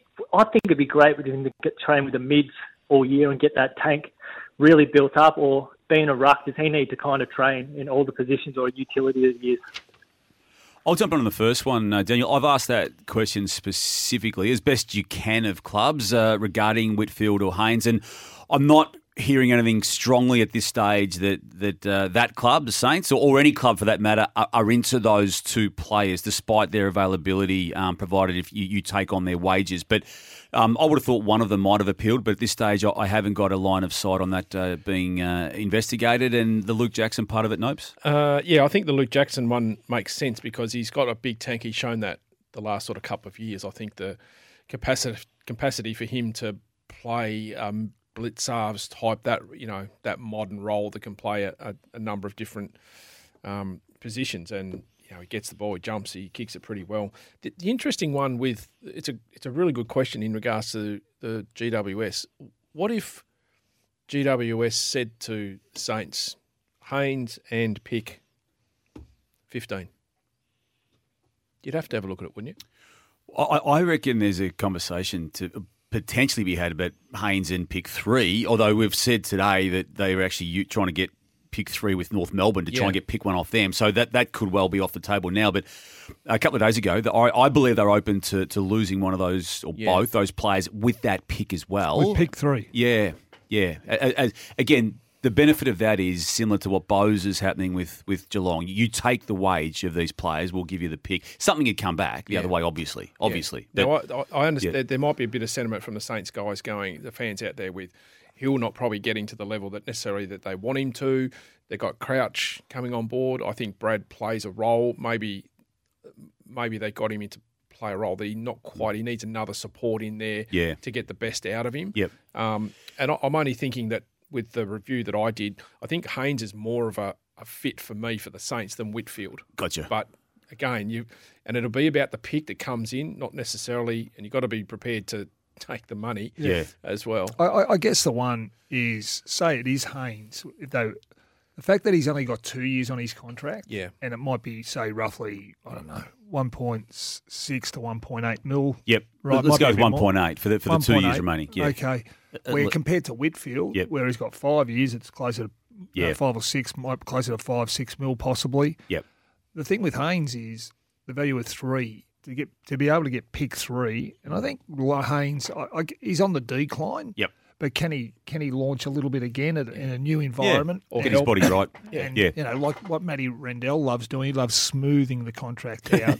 yeah. So And um, uh, the reluctance too, from a Saints' perspective, is they've just finished the four years of, of Dan Hannebery, where it, again, as much as they did it in good faith, it didn't work. He played 17 games in four years at big money, and and to then bring in someone else who's already got question marks over ability, sorry, yep. not ability, but but body. Um, is, it's that, a is that massive. risk. Whitfield or Haynes you're talking? I think both. I, I think both when it Yeah. comes to. I mean, Haynes's body is not as good as it was two years ago. Now he could get it right, but but Whitfield's certainly not. I mean, that's just on, on a visual for the last two years. Daniel, thanks for your call. Again, a lot of interest in the Saints. Nobes uh, just reviewed them.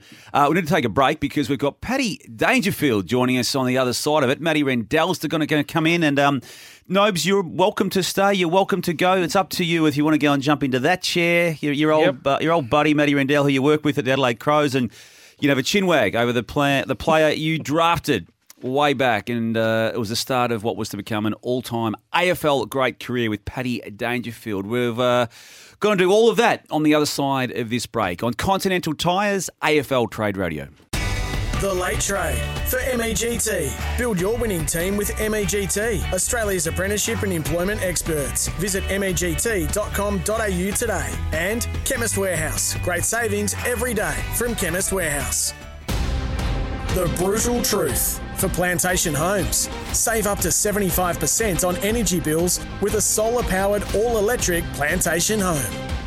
The brutal truth uh, sees Matty Rendell wander into the studio as he does each and every day at five o'clock Melbourne time on the late trade. David Noble is hanging around because we've got a special guest to join us in a matter of moments from now. The man that they uh, recruited and uh, gave the entree. Hang on, hang on. To I recruited. You recruited. No. well, it's Paddy Dangerfield we're talking about. Hey, Matty, before we get him on the line, um, you've had a big 24 hours again. I mean, you just dominate this trade period. You're, you're the man who creates more headlines and more fights than anyone I know in the two and a half weeks of every single trade period. And you, geez, you put Geelong on notice last night, and, well, and, and a- they've, they've reacted. They've Well, done deals all day. The only club doing anything at the moment. And you said they were the one holding day. everything up. We had a very flat day yesterday, wasn't it? Flat. Uh, the one deal done, so I sparked it up and got uh, Andrew Mackie into action. Congratulations, he got the brilliant. Did you personally give him a call? Did you call him yesterday? I don't know him, but he's right. Are, are you taking credit for his deals today? Eh?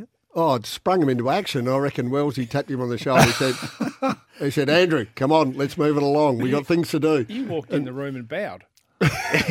Oh, so I should have. And, uh, and you said he wasn't there's- using pick 18, and that was the first one he used today on Tanner Bruhn? No, they didn't want to. But um, look, they chased Tanner Bruhn from a long way out, so it was, and they they would promise him that they would get him over the line. That's what clubs do. If you're chasing them, Yeah. they promise you get them over the line. So that eases the mental um, aspect on, on the players. Uh, I don't know why it didn't happen Monday, uh, because it's obviously in the pipeline for a, for a while. But uh, he was the first one they chased. The Oliver Henry one has- come later, so they so they get the Tanner Bruhn one done, and, and maybe they haven't promised um, Oliver Henry that they can get the deal done. Yeah, right. depending- Yeah. Maybe is we're going to do our best. Yep, and and obviously they're, they're yet to officially get Jack Bowes uh, out of the uh, So- the Gold Coast Suns, and, and then pick seven comes with that so once they do that. I, I haven't checked the official ru- rules, and I'm, and Sauce, I'm not sure you'll you'll remember them, but. Um, so Sauce doesn't that- worry about rules, Matty. so, uh, Gold Coast Suns want the future second back for Jack Bowes. right, okay. So, you, you have to do a deal that's half reasonable. Uh, you can't just say you can have Jack Bowes and pick seven, and that's it. You have to get something back. It's not. We know it's a farce, but you have to give something back. So they've gone uh, future second, and but But I think that's gone today, isn't it, with that no, but transaction yeah, but with the, yeah, the Brisbane Lions? So, so the issue is uh, the problem is uh, I don't think you can trade out your your one and your two. So the future first, you would think go for Hen- for Henry. Yep. I don't think can go out now. Unless they get special dispensation from the Yes. AFL. Yeah. Hey, we'll, we'll revisit all of that in, in Yeah. a few moments' time in the next hour or so. But we need now to go to a very special guest who has agreed to join us. He uh, he lit things up yesterday when he was telling you, Matty Rendell, uh, via a text message to use the cough button in this trade radio studio. His name's Paddy Dangerfield, and he. He joins us. He's got a special connection with you. You went and recruited him. So, uh, Paddy, thanks for your time today on uh, Trade Radio. Good afternoon, boys. Looking uh, looking forward to it. I'm, Cough, cough. I'm on the I'm on the same uh, station, and I'm telling you, Paddy, the cough button doesn't work. We we tested it numerous times yesterday, and they put me back there again. every time, Addy, every afternoon, you hear in the background.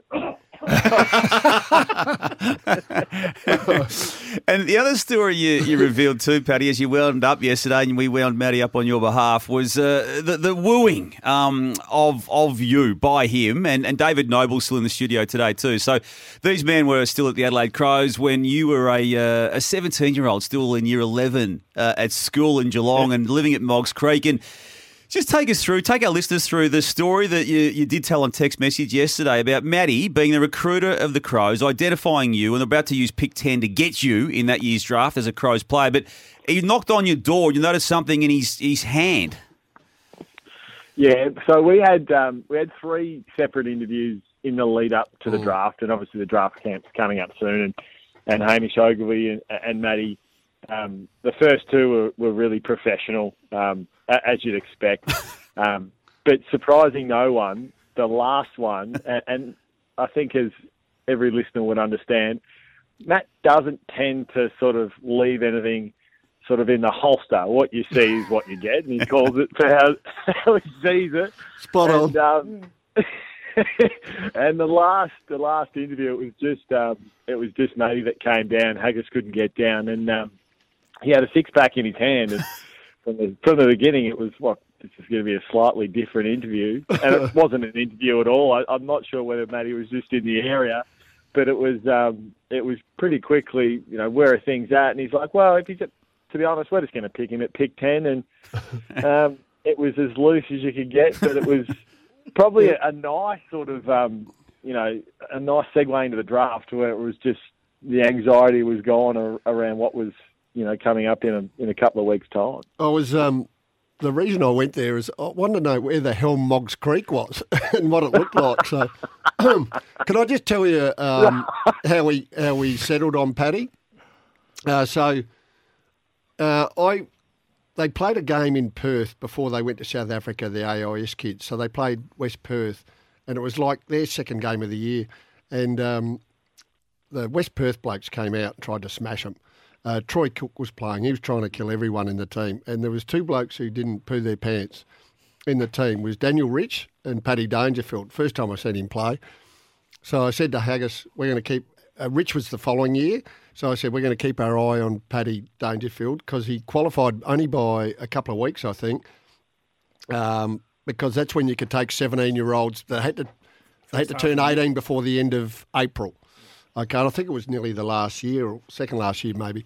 Anyway, so we watched him all year. Played half back, played okay, nothing great. Uh, saw him get four four kicked on him by a Danaher one day. Um, but anyway, at the end of the year, uh, we he was playing halfback. We requested from Michael Turner to play him in the midfield. Was that the second last game, Paddy, or the f- last game of the home and away? Uh, I reckon it was the second last game. I'm I'm glad you didn't tell the story. I forget the ground, but there was a game that um, I think I took two kick, two or three kickouts in a row, and they all went out in the full, blowing a howling gale. What, what ground was that at? Uh, the- I think it was at um, Coburg's ground. oh, Um, Coburg. yeah. Oh, what a place. Yeah, what a place. anyway, so anyway, so we said, Mickey, can you play him in the midfield? So anyway, I said to Hamish, I'm not going to watch. I said, you go. If I go, because there was a big game on that weekend and everyone was at it and no one was at this game. So I said, Hamish, you go. If I go there, they'll go, and what is he doing there? Who's he watching? So um, anyway, he played in the midfield. Hamish rang me at half time. He said, my God, you should have seen what he's, what he's done in this first half. I said, go see Mickey Turner at half time and get him out of the midfield. anyway, the next game he played him in the midfield. I think he had 29 or something, Paddy, playing in there, and it was no one was there again. It was outstanding. The, the 29, you, you just see had to see to believe. So they made the finals, and the first final, Paddy, you go back to half back, I reckon, and you get beaten and you're out. And I'm going happy days. Was that is that pretty close to the mark? Yeah, it is. And I, I suppose the balance for, for TAC clubs, and we see we still see it now. It's obviously a job for recruiters to pick through, but they're balancing those that they think will get drafted, and then trying to expose other players. And the best way to do that is obviously play them through the midfield. So that's a Yeah. and that's half the art of art of recruiting, isn't it? just one, just the, the end of it. So, uh, so we're going to take him in the draft. So only me and Hamish know that we're taking. T- and I've got other. I've got a uh, bloke who works about four days a week, so part time. I never showed any of my part timers nothing, and we- we just got. So you a kept of- all this to yourself. a bit of vision and and a bit of vision. And on the last day before we flew out for the draft, I showed uh, Peter McLean. His name is. He's a beauty.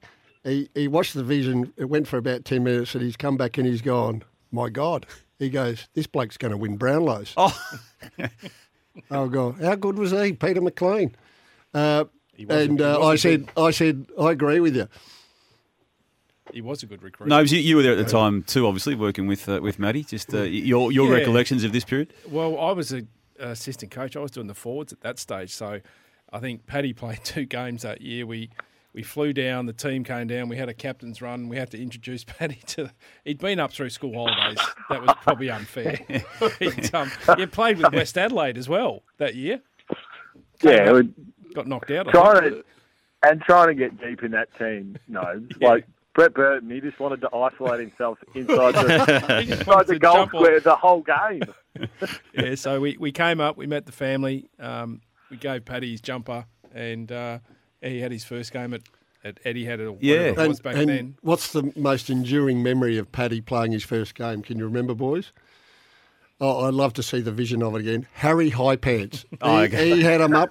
He had him up round his neck Yeah, was- with the jumper tucked in. That was Neil uh, Craig's People though. couldn't stop laughing. I mean, it was hilarious. So, uh, you need to go back and have a Have a vision look, of yeah. that with the Harry High Pants. Craigie would come on the training track, shirt tucked into his shorts, um, shorts up, socks He up, yeah, he and he had four packets of PK chewing gum that he'd chew through training. so Paddy just followed suit. And Paddy, you, from memory, you, you did uh, you, you completed year twelve in that first year as a crow, didn't you? Is that is that my memory serving me correctly? Yeah, correct. So I do game reviews with Alan Stewart and and Nobes throughout the year. So sort of via almost via phone, really. And But um, we didn't have any Zoom or anything like back back then, but we still had sort of DVDs of the game. So they'd go through them, and then I'd chat to Nobes and I'd chat to Stewie, and that was sort of the game review for the week. But um, yeah, obviously wouldn't happen now with the structure of the draft. But um, yeah, it was a. I still remember it so clearly now. It's it's such a great time in your in your life, and we've got you know a whole batch of young players coming through that will experience it over Yeah. the next month. And then you, you fast forward to, to two weeks ago when you, I mean, you arguably should have won Norm Smith medal either way. You, you had a fantastic performance, and the, the crowning moment for you as a, as a footballer, you've always wanted to get the premiership that you secured the other day. So when you do reflect now, and I'm imagining there would have been times just uh, in, in the last couple of weeks where you have, and you, and you take your thoughts back to that period. Um, what, what what is the is, that's most special to you now as you as you do reflect now with the, the culmination of a flag? I think it's just the people along the way. It's funny, Nobes and I were flicking text messages, the Sydney versus Collingwood game, because depending on the result was going to depend vastly on who Nobes was going to support. um, but it's it's the people that you um, that you experience it with. They're the uh, they're the special things about um, you know being involved in footy clubs. You, you have you know not everyone's going to be your best mate, but there's connections that you make that are just so special. And my time in Adelaide was that. I mean, Nobes um, was the first person I told that you know I was going to head back home. I still remember we, we met at West Lakes and um, being the head of footy at the time, and that was it was a tough sort of conversation, but it was easy because we we are and still are such good friends. But yeah, it's um still remember the first meeting with Maddie, and it was at my nan's house, and you know they're they're very intimidating sort of um, you know first meetings for for these young drafted players uh, and potential draftees, and then um, once you wrap- wrap your head around, you get to know the people. Um, Matty certainly isn't intimidating as a further sea frog. How, how long was your How long was your fish story you told us on the? Went for about twenty Well, minutes. The fish story. yeah, I always, my view as a young player, whoever was coming to interview in the draft, you get as much information on them as you as you could. So I knew Hamish was a police officer, um, was from Tasmania. So then, rather than all the questions being to you, you had a little bit of you know, um, ammunition to go back and, and talk to them. Very, very good, very good. Talking of first year, we won't have time now. You still remember your first session with Charlie Walsh? Yeah, passed out in the bike. True story, yeah? Yep, true story. Hey, Paddy, Paddy, have you watched the grand final back? Yeah, I have sauce. I'd be lying to say that I didn't. I've never rewatched 2020, but um, I've rewatched um, 2022 a few times. And, and did you do it on- your own, or did you do it with your family, or did you do it with your teammates? Team the first time, and then um, and then I flicked it on with my wife probably late last week, and it's probably to be honest, I reckon since I've been at Geelong, it's the best game that we've played in terms of against a really good opposition, Yeah. and just Awesome. everything that we'd tried to execute. Yeah, You yeah. were awesome. And, You and were. when you look back, Paddy, do you, do you think you should have got the Norm Smith medal? I think it's hard to, to go past um, 30 and 3, Damo, but someone does have to get it out to those guys that kick it. You're happy with the Gary Ayres, though. You should be happy with the Gary Ayres. very, very Yeah, good. yeah. Hey, Paddy, really appreciate it, mate. Thanks for revving us up yesterday. We were a bit flat until Matty started coughing without using the cough button, and you you had picked up on that. And we've tried to tell him for three years to use that cough button, but he won't. And um, yeah, the six pack story. We just thought it was worthwhile having uh, having you come on today, and we really appreciate you you doing that as you do. I love being on and uh, have love listening, boys, and Matty spices things up. It's um, good fun. Well, he's got your club going. He gave Andrew Mackie Yeah. a crack this Oh, time what last night. that? Now he's taking credit. Have you Yeah, noticed well, that? it's Yeah. All your family Did still that- well, did Paddy? that age well. Oh, uh, tell me just one last well. question. Uh, you still. Uh, He just had a little girl. You, uh, you just had a little girl? Yeah. So second, Yep, third? little Winifred. Oh, okay. Third. Um, you Yep. still keep in contact with Phil Davis?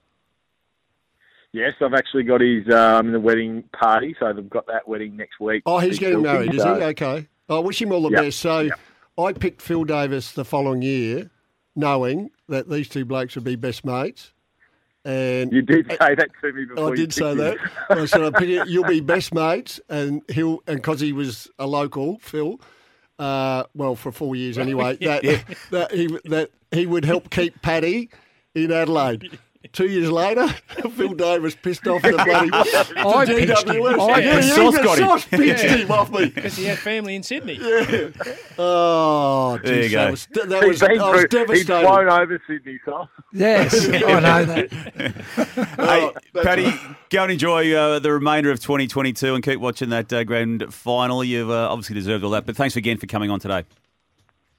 Good on you, boys. Cheers, Paddy. Paddy Dangerfield, uh, we need to take a break actually, and then we'll uh, need to get uh, some information out of your good self, Matty, on the other side of it. But um, yeah, I'm glad he uh, joined on uh, on the line there. And great, great stories, given you both got the connection, you and Nobes, with the the life story, and uh, you know, obviously then speak to him two weeks after winning the, the premiership, and then obviously with two kids now, and the, the whole life story that you're a massive part of and helped shape with him, and he's so obviously grateful for the meetings he had with you back in 2007. Let's take a break on the late trade, and we'll be back with more. Matty Rendell and Stephen Silvagni after it.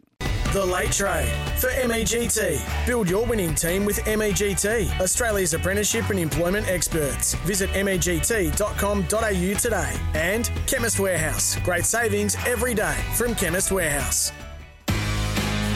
Matt Rendell's list analysis for Continental Tyres. Engineered in Germany, proven in Australia. Search Continental Tyres today.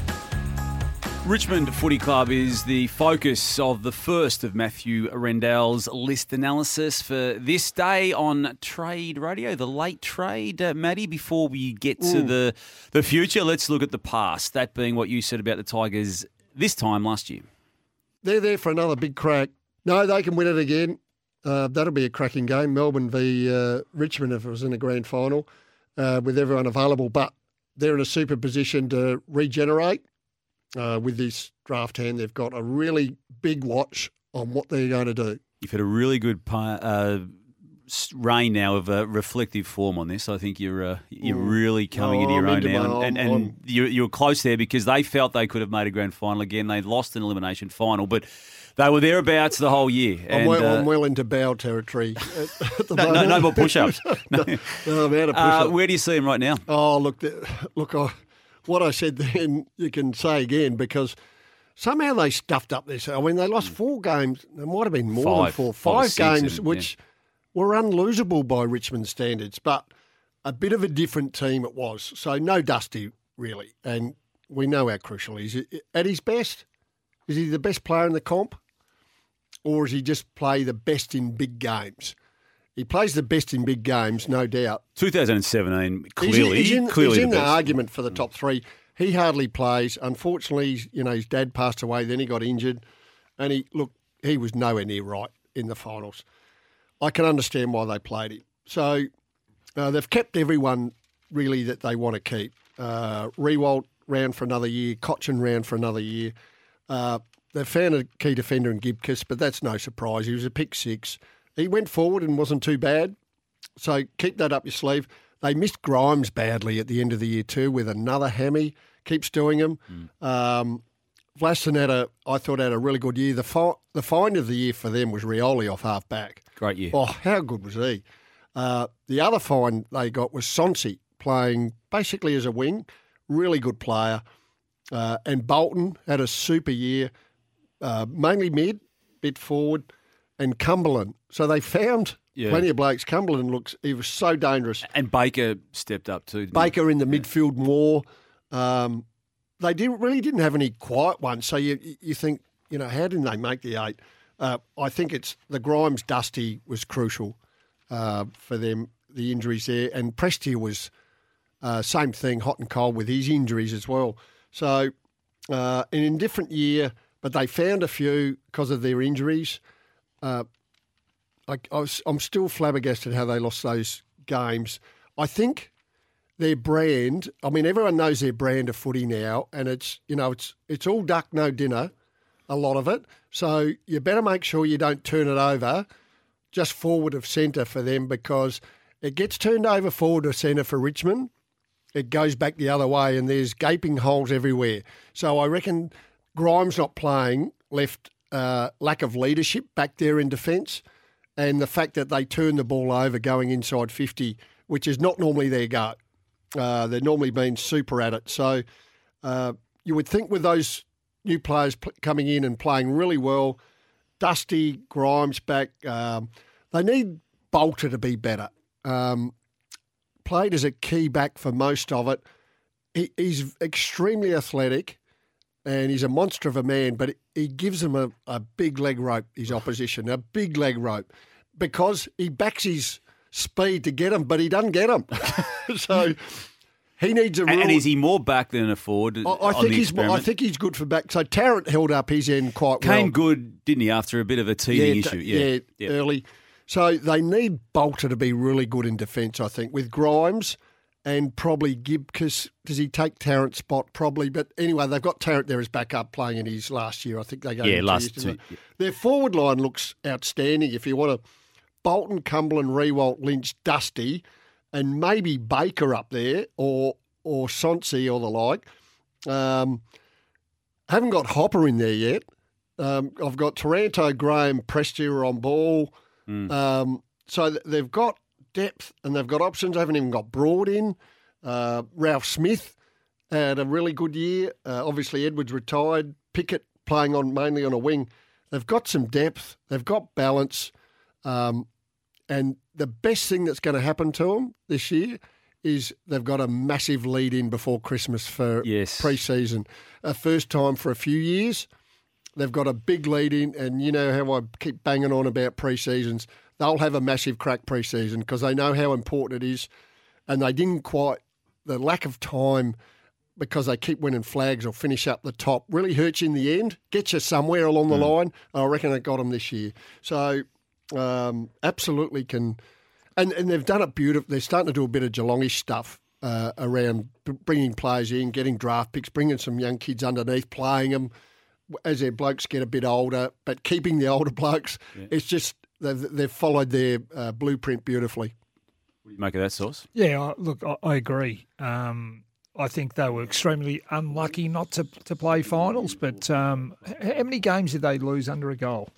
Oh, it was I, I, look, I, I had it in my At head least. there for so long. I've forgotten it now, but it's at least five. Yeah. Yeah, Five five, or was it? six, I think. Yeah, and a couple with our forty up, and yeah, They or- should have nearly been top two. They Yeah, should have been. Yeah. So that's Yep. that's how. And then they lost the final in the same manner. Yeah, so Um, you yeah, think a- they again- should improve with what's coming in. Mm. So, um, look, I, I think they're a top four team. Um, Yeah, I've got them there too. You know, I, I think they're primed. Yeah, and, and, and bringing in Taranto They- and, I- and Hopper. They're not old. I mean, you know, Cotchins and Jack are probably the oldest at about 33. Yeah, but without doing the numbers, uh, they're, they're going to be second only to Geelong, aren't they? Yeah, but they're probably a little bit. Uh, their average age twenty four. They're they're. Uh, oh, sorry, I'm looking at Fremantle now. That's stupid.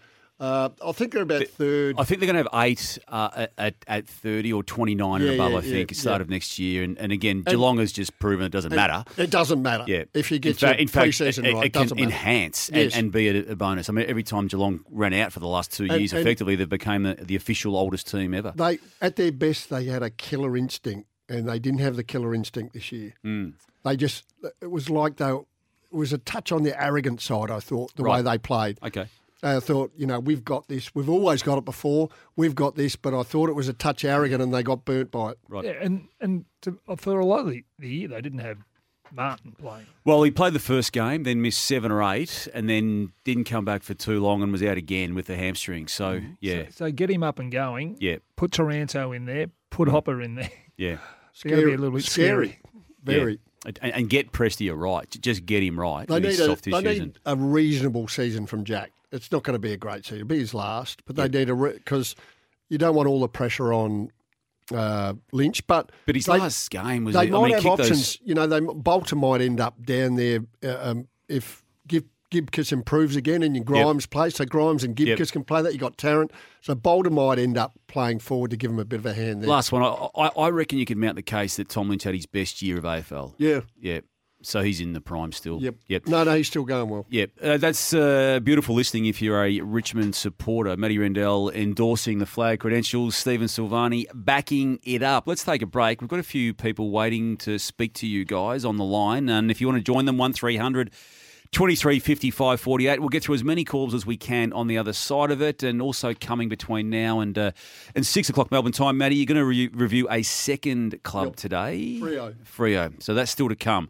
Your calls next, though, on Continental Tyres AFL Trade Radio.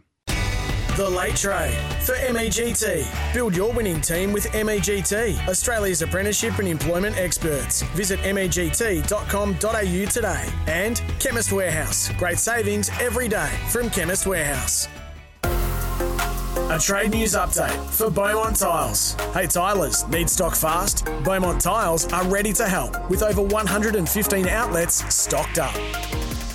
The Beaumont's news update for this hour Tanner Bruhn joining the Cats in exchange for pick 18. Gee, you set off in motion a chain of events uh, 24 hours ago, Matty. You came in and you, you personally attacked Andrew Mackie and. He's woken up this morning realising he had to get off his backside and do something, and he's used the pick that you said was not going to be used anywhere, and now they're moving around other picks with Brisbane Lions, and yeah, they've got Tanner Bruhn anyway through the door officially Oh, it's good. on the back Uh, of you telling him to. He, he's a. I had him. I think about there in the draft, and he just couldn't get an opportunity at GWS. So, look, there's an opening for him at Geelong with Selwood retiring. Uh, Higgins wasn't playing, and uh, Dahlhaus wasn't playing there. But I think there's an opening there. He'll have to compete with people like Parfitt, Yep. as well. Guthrie still there. Dangerfield strong there, and a few others. But um, um, yeah, so hopefully he has a long and fruitful career there. Do, do you think that call um, is more so not for the not for now, but maybe for two years? Oh, no Ongoing. doubt. Yes, because we think they're going to lose, you know, your Duncan, your Tuohy. Smith um, ran that midfield over the next few years as well. So, It's a but long the game. interesting thing is GWS and who they pick. Uh, probably needs a discussion. We might discuss this with Sauce because you're taking a kid from Geelong country. You know Geelong are going to come hard for him if he's any good Yeah. because they just do. Your theory, so- another another country kid. So you so you think, do I go Tanner Bruhn, Geelong Country, or am I picking him for two years and know that I'm going to get a good pick back because he's a good player off Geelong in two years' time, or do you go someone from the city uh, of Melbourne who's more acclimatised to the city and would and Sydney would appeal to him? Hmm. Uh, that's the art. Of, the, the of the recruiting stuff and the, doing Yeah. all that, What- what doing I- your homework. What what I would, I mean, this is just my view, Matty, is that comes into the equation when the the players are quite even. I think. I, I think I think you pick the best player, but if there's if they're quite even, you Yeah. take those things Exactly. consideration. You factored it in, yeah. Uh, that's the uh, Beaumont's news update for this hour. Now, we did ask for calls. We've got a few on the line, as always. In fact, we've got a lot. We're going to try and get through you all very quickly. David in Melbourne, first up. Dave, if you can, just keep it brief so we can try and get to others beneath you. Fire away, please. Okay. Uh, Kane this morning said that he believes AFL footy should become like American sports, where if you're under contract, uh, you, the club doesn't want you anymore. They can kind of move you on against your will, so to speak. I don't, I don't, I, I don't think you should be able to do that. But I'm interested in Matty and Sauce's thoughts on that, whether that would come into AFL and whether they think it's a good thing if they if it did. Yeah, I, I don't mind it if it um, relates to players that have come into free agents and executed their free agents' um, rights and they've they've done long term deals. That's when I reckon. Well, um, we should look at that, but not not uh, early on in their career. Do we have to follow everything America does with their sport? We eventually Can't do. Oh, we eventually do. At least they don't have father sons and that in America. No, they don't have father sons in America. No, I'm not. I'm, I'm happy to leave it as it is. David, it's a deeper conversation. Uh, it's a good one. We'll try and revisit it before the close of play Wednesday, but uh, we need to move on to get some to some other callers. Thank you for your call, Ross. Now in Brighton East, uh, far away, Ross. Hi guys. Um, look, it's fascinating when there's pick swaps, and it's I suppose a segue building on your um, Brisbane and uh, Geelong pick swap. So as far as the Dunkley deal is concerned, I- I think they're a lot closer now to getting it done. Um, and here's what I think that um, that Sam Power could negotiate. So a future first and pick 21 um, from Brisbane, and then um, some swaps. So uh, the future second, which is connected to Geelong um, with Brisbane, and then swapping with that pick 39. Um, what that then unlocks is the Lobb, the Lobb deal with Fremantle, and the Dogs could give pick 21, and ideally then get back a future third, um, which is connected with uh, with Carlton. There's a bit to work way through there, Ross. I've, I've got no doubt you're not going to be too far away from what uh, that's will pretty, happen. That's pretty Yeah. good. That's Yeah. pretty spot on, I reckon. That was Yeah. just quickly. It, it may not quite be what the, the dogs want for Dunkley, but it, again, what you've suggested there is not going to be too far away, and it might, as as Matty just said, might be might even nail it. Thank you for your call, Brodie. Now in Caulfield, uh, please be quick if you can, Brodie. Uh, hi guys, I just want to speak about uh, pick 25, which Geelong just got. Um, if they are to package that with something for Bowes and Seven, wouldn't it make sense for them to try and split Seven and then trade whatever they can get from that uh, for Henry? I think that's a possibility. Yeah, I, I've I've felt they could do something with seven, and, and unless although you, you've got the theory though, Matty, that Jai, is it Jhye Clark you, you're talking? Joy Clark. Yeah, they're, they're keen on. Look, um, this if there's going to if they're going to split the pick seven, it will happen on the night or before. You can you can do all these trading of picks r- a week till a week before the draft. Is it Sauce? Yeah, Or right up to the draft. Right yeah. up to the draft. You can do it Right up after the, the trade draft. period. yeah. Okay, so the but, but pick you, seven- you, you like Jhye Clark, and you think he's linked to the Cats, and you, He's- you've described well, him as an a- ex Selwood. As your Selwood clone, Yeah. and if they think they can get him at seven, they'll keep the seven. But if they get information, and they'll have all the information of any club that's going to take him before pick seven, and in that case, then they might split it. But it's Yep. not going to help with uh, uh, the deal they're trying to do with Oliver Henry. Okay. Matty, on Henry, do you think there's a chance to stay at the Pies? Absolutely, he's a chance. Why? He's not. Well, I think that he's. Um, did he get advised right? I, I, I, he got undersold on his contract apparently.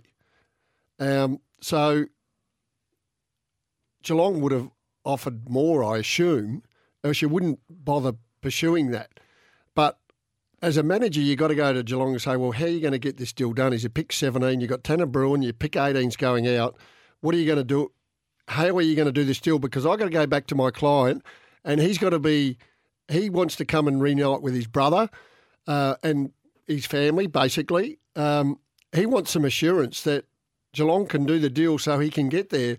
If you can't promise me that you can get the deal done, he's very happy at Collingwood, ecstatic at Collingwood, and he's not going in the preseason draft. He's not going on the draft. He'll, go, he'll stay at Collingwood and take the contract that they offer him. But that doesn't. That's not the way it's unfolding at the moment, is it? I mean, the, the, what- he, he's wanted to get out, and I don't get it, given it's seventy five k way that he. Uh, Yeah, I know, but but it is what it is, and um, I think if they can't do a deal, uh, Collingwood are very very happy to take him back. Okay. or they should be. Yep, we'll be talking about this one, I think, all the way through till close off play Wednesday night. Uh, two more quick calls before a break. Uh, David, if you can just continue the uh, the pace here, please.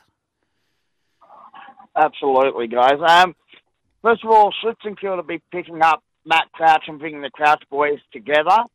One and two, Woodson-Kill to be better off looking at also uh, maybe a Stocker or a Tom Phillips or even the the Brown boys um, in the, the list of free agencies. Um, yeah, I agree. Um, look, I don't know about Matty Crouch because you've got Jones and you've got Seb Ross there as well. Mm. Are very similar types in inside players like Crouch. Um, look, to give him depth in that area, absolutely, he's going to cost them nothing. Crows are get well. He's still got a year of his contract of about five hundred, so someone's going to have to pay that. It might be the Crows to get him off, the, get some of it off the books, but they might have to pay two hundred. If they can get the Crows to play three hundred of his contract, you'd, You you'd might probably do you'd, you'd definitely look at that. He wanted a year added to, to whatever Yes, he's got he- as well. he wanted obviously. Yeah. out. smoothed out, yes. Sauce's theory. hey, uh, David, thanks for your call. Uh, Brett in Geraldton, apologies. We just cannot get to you. We need to hit a break and we then need to wrap up the show. We need to get Matty Rendell to also review Maddie on the other side of this. Fremantle. Fremantle to come as Matty Rendell's review series. Uh, still to come on Continental Tyres AFL Trade Radio. The Late Trade for MEGT. Build your winning team with MEGT, Australia's apprenticeship and employment experts. Visit MEGT.com.au today. And Chemist Warehouse. Great savings every day from Chemist Warehouse. Matt Rendell's list analysis for Continental Tyres. Engineered in Germany, proven in Australia. Search Continental Tyres today. So, do Uh, they make finals? Oh, I think they will. 22? Yep. Yeah, they were damn close this year with a mountain of injuries. They can only get better. Do you keep taking those bows, Oh, Matty. You, you, you weathered some moment. storms Mm. early on your reflections of last year. This is the Fremantle Footy Club, the list Yeah. analysis by Matt Rendell. Okay, I haven't got much time here, but love how Longmuir's got the defence organised. What I said this time last year was that they needed to get more attacking and work out a way to do that. They did that without Taberner playing for most of the year. Lobb was okay, hot and cold like he is, um, and no Fyfe. Mundy great again. They've got some great running backs. So Walker, uh, Young, well, he's just a superstar, and out of contract, I think. He too, could be- he re-signed. He re-signed. He, he could be anything, young. Oh, he's a star, he is. And Chapman on the other one. Aish and, and Acres were great on the wings. Brayshaw and Serong carried a big load in the midfield with Mundy, and they did it with aplomb. I thought they might die out the end. They kept going. Um, Walters had one of his better years in there, but you throw Walters, Jackson, Taberner, Amiss I really liked. Uh, Switkowski, Schultz, a- and Sam Sturt is a Bailey Fritsch clone who missed the whole year with injury too in there. And throw Tipper in there if they get Tipper. That's badly needed Tipper with that forward pressure. Corbett helps out as a third tall forward. Don't know about Sharp. They talk they get Sharp as well. Well, he f- slots straight in the wing. They've got Clark there, uh, and they've got two really good midfielders, young blokes. Erasmus played uh, two or three games, and Matt Johnson didn't play at all. Uh, big body. I'm talking uh, 190, 193, big bodied mids, which are going to really help Brayshaw and Serong. Uh, look, they're not going to win the flag. Uh, but they're going to be right there and they're going to be extremely hard to beat. I can't see too many holes in them except the reliance on Taberner to be fit. Uh, Amiss pl- has played two or three games and he's going to be up there. But if they can get Jackson, they'll get Jackson. Jackson's going to help out massively. In So when you say they can't win the flag, No. how, how close are they? Oh, they're probably two years away. So and what do they need they're- to, they're to tw- make you say that? They're 12th and 14th. They need games into Erasmus Johnson on ball. Uh, they need Jackson to be really good because I think Taberner might tip out of that, and they need games into Amiss. Yep. So the young blokes where they went to the draft last year and got Amiss, three locals, Erasmus, Johnson, uh, that's going to help them, but they need 50 games. That's at least two to three years, especially Amiss uh, as a key forward. Uh, He but just looks there's a so lot- composed, didn't he, Sauce, Oh, when he came in? he's good. Jye Amiss, yeah. They've got depth. I haven't got. They've got Frederick as well playing in the forward line. So they've got Yeah. some players. Throw Tipper in there. They're dangerous. You don't want to be playing them at, with all their players available. Sauce, you got about a, less than a minute. Just quickly, your take on the, the Dockers after Matty's done that? Yeah, I, I think they're on their way up. They're they're a big chance to finish top four. I think they're from uh, one to six. I don't think they'll finish tops. Sorry, but I think they're in, Well, the, they're in the six. They were thereabouts for a lot of years in, I- in that my- position. The reason I say that, I still think you know the Cats and probably the, the, the Tigers Richmond, are, yeah. are, are up Melbourne. there, and possibly Melbourne. Yeah, And Brisbane usually does enough to be, again, thereabouts. They missed Yeah, this year. but, but look, they're, Mm. I, I love the way they've sort of got about it. They Yep. went to the draft. Yep. Um, they've they've targeted a player. It looks like they're going to get it. So they've been methodical in the way they've been building that list under Yep. David Walls. Matty, you'll be hanging around for the next hour with Yes, uh. Sammy Hargraves, who uh, wanders in at this time each and every uh, time on Continental Tyres AFL Trade Radio. Sauce, you'll have a good weekend Yeah. and we'll see you again on Monday and then we'll be with you until the close of play on Wednesday evening next week to close off the Continental Tyres AFL Trade Radio. But stay listening. Sammy Hargraves to join Matty Rendell. Want to witness the world's biggest football game? Head to iCanWin.com.au, predict Australia's score with a crystal ball, and it could be you and a friend at the FIFA World Cup Qatar 2022 semi finals, all thanks to McDonald's. Maccas, together and loving it. TNCs apply.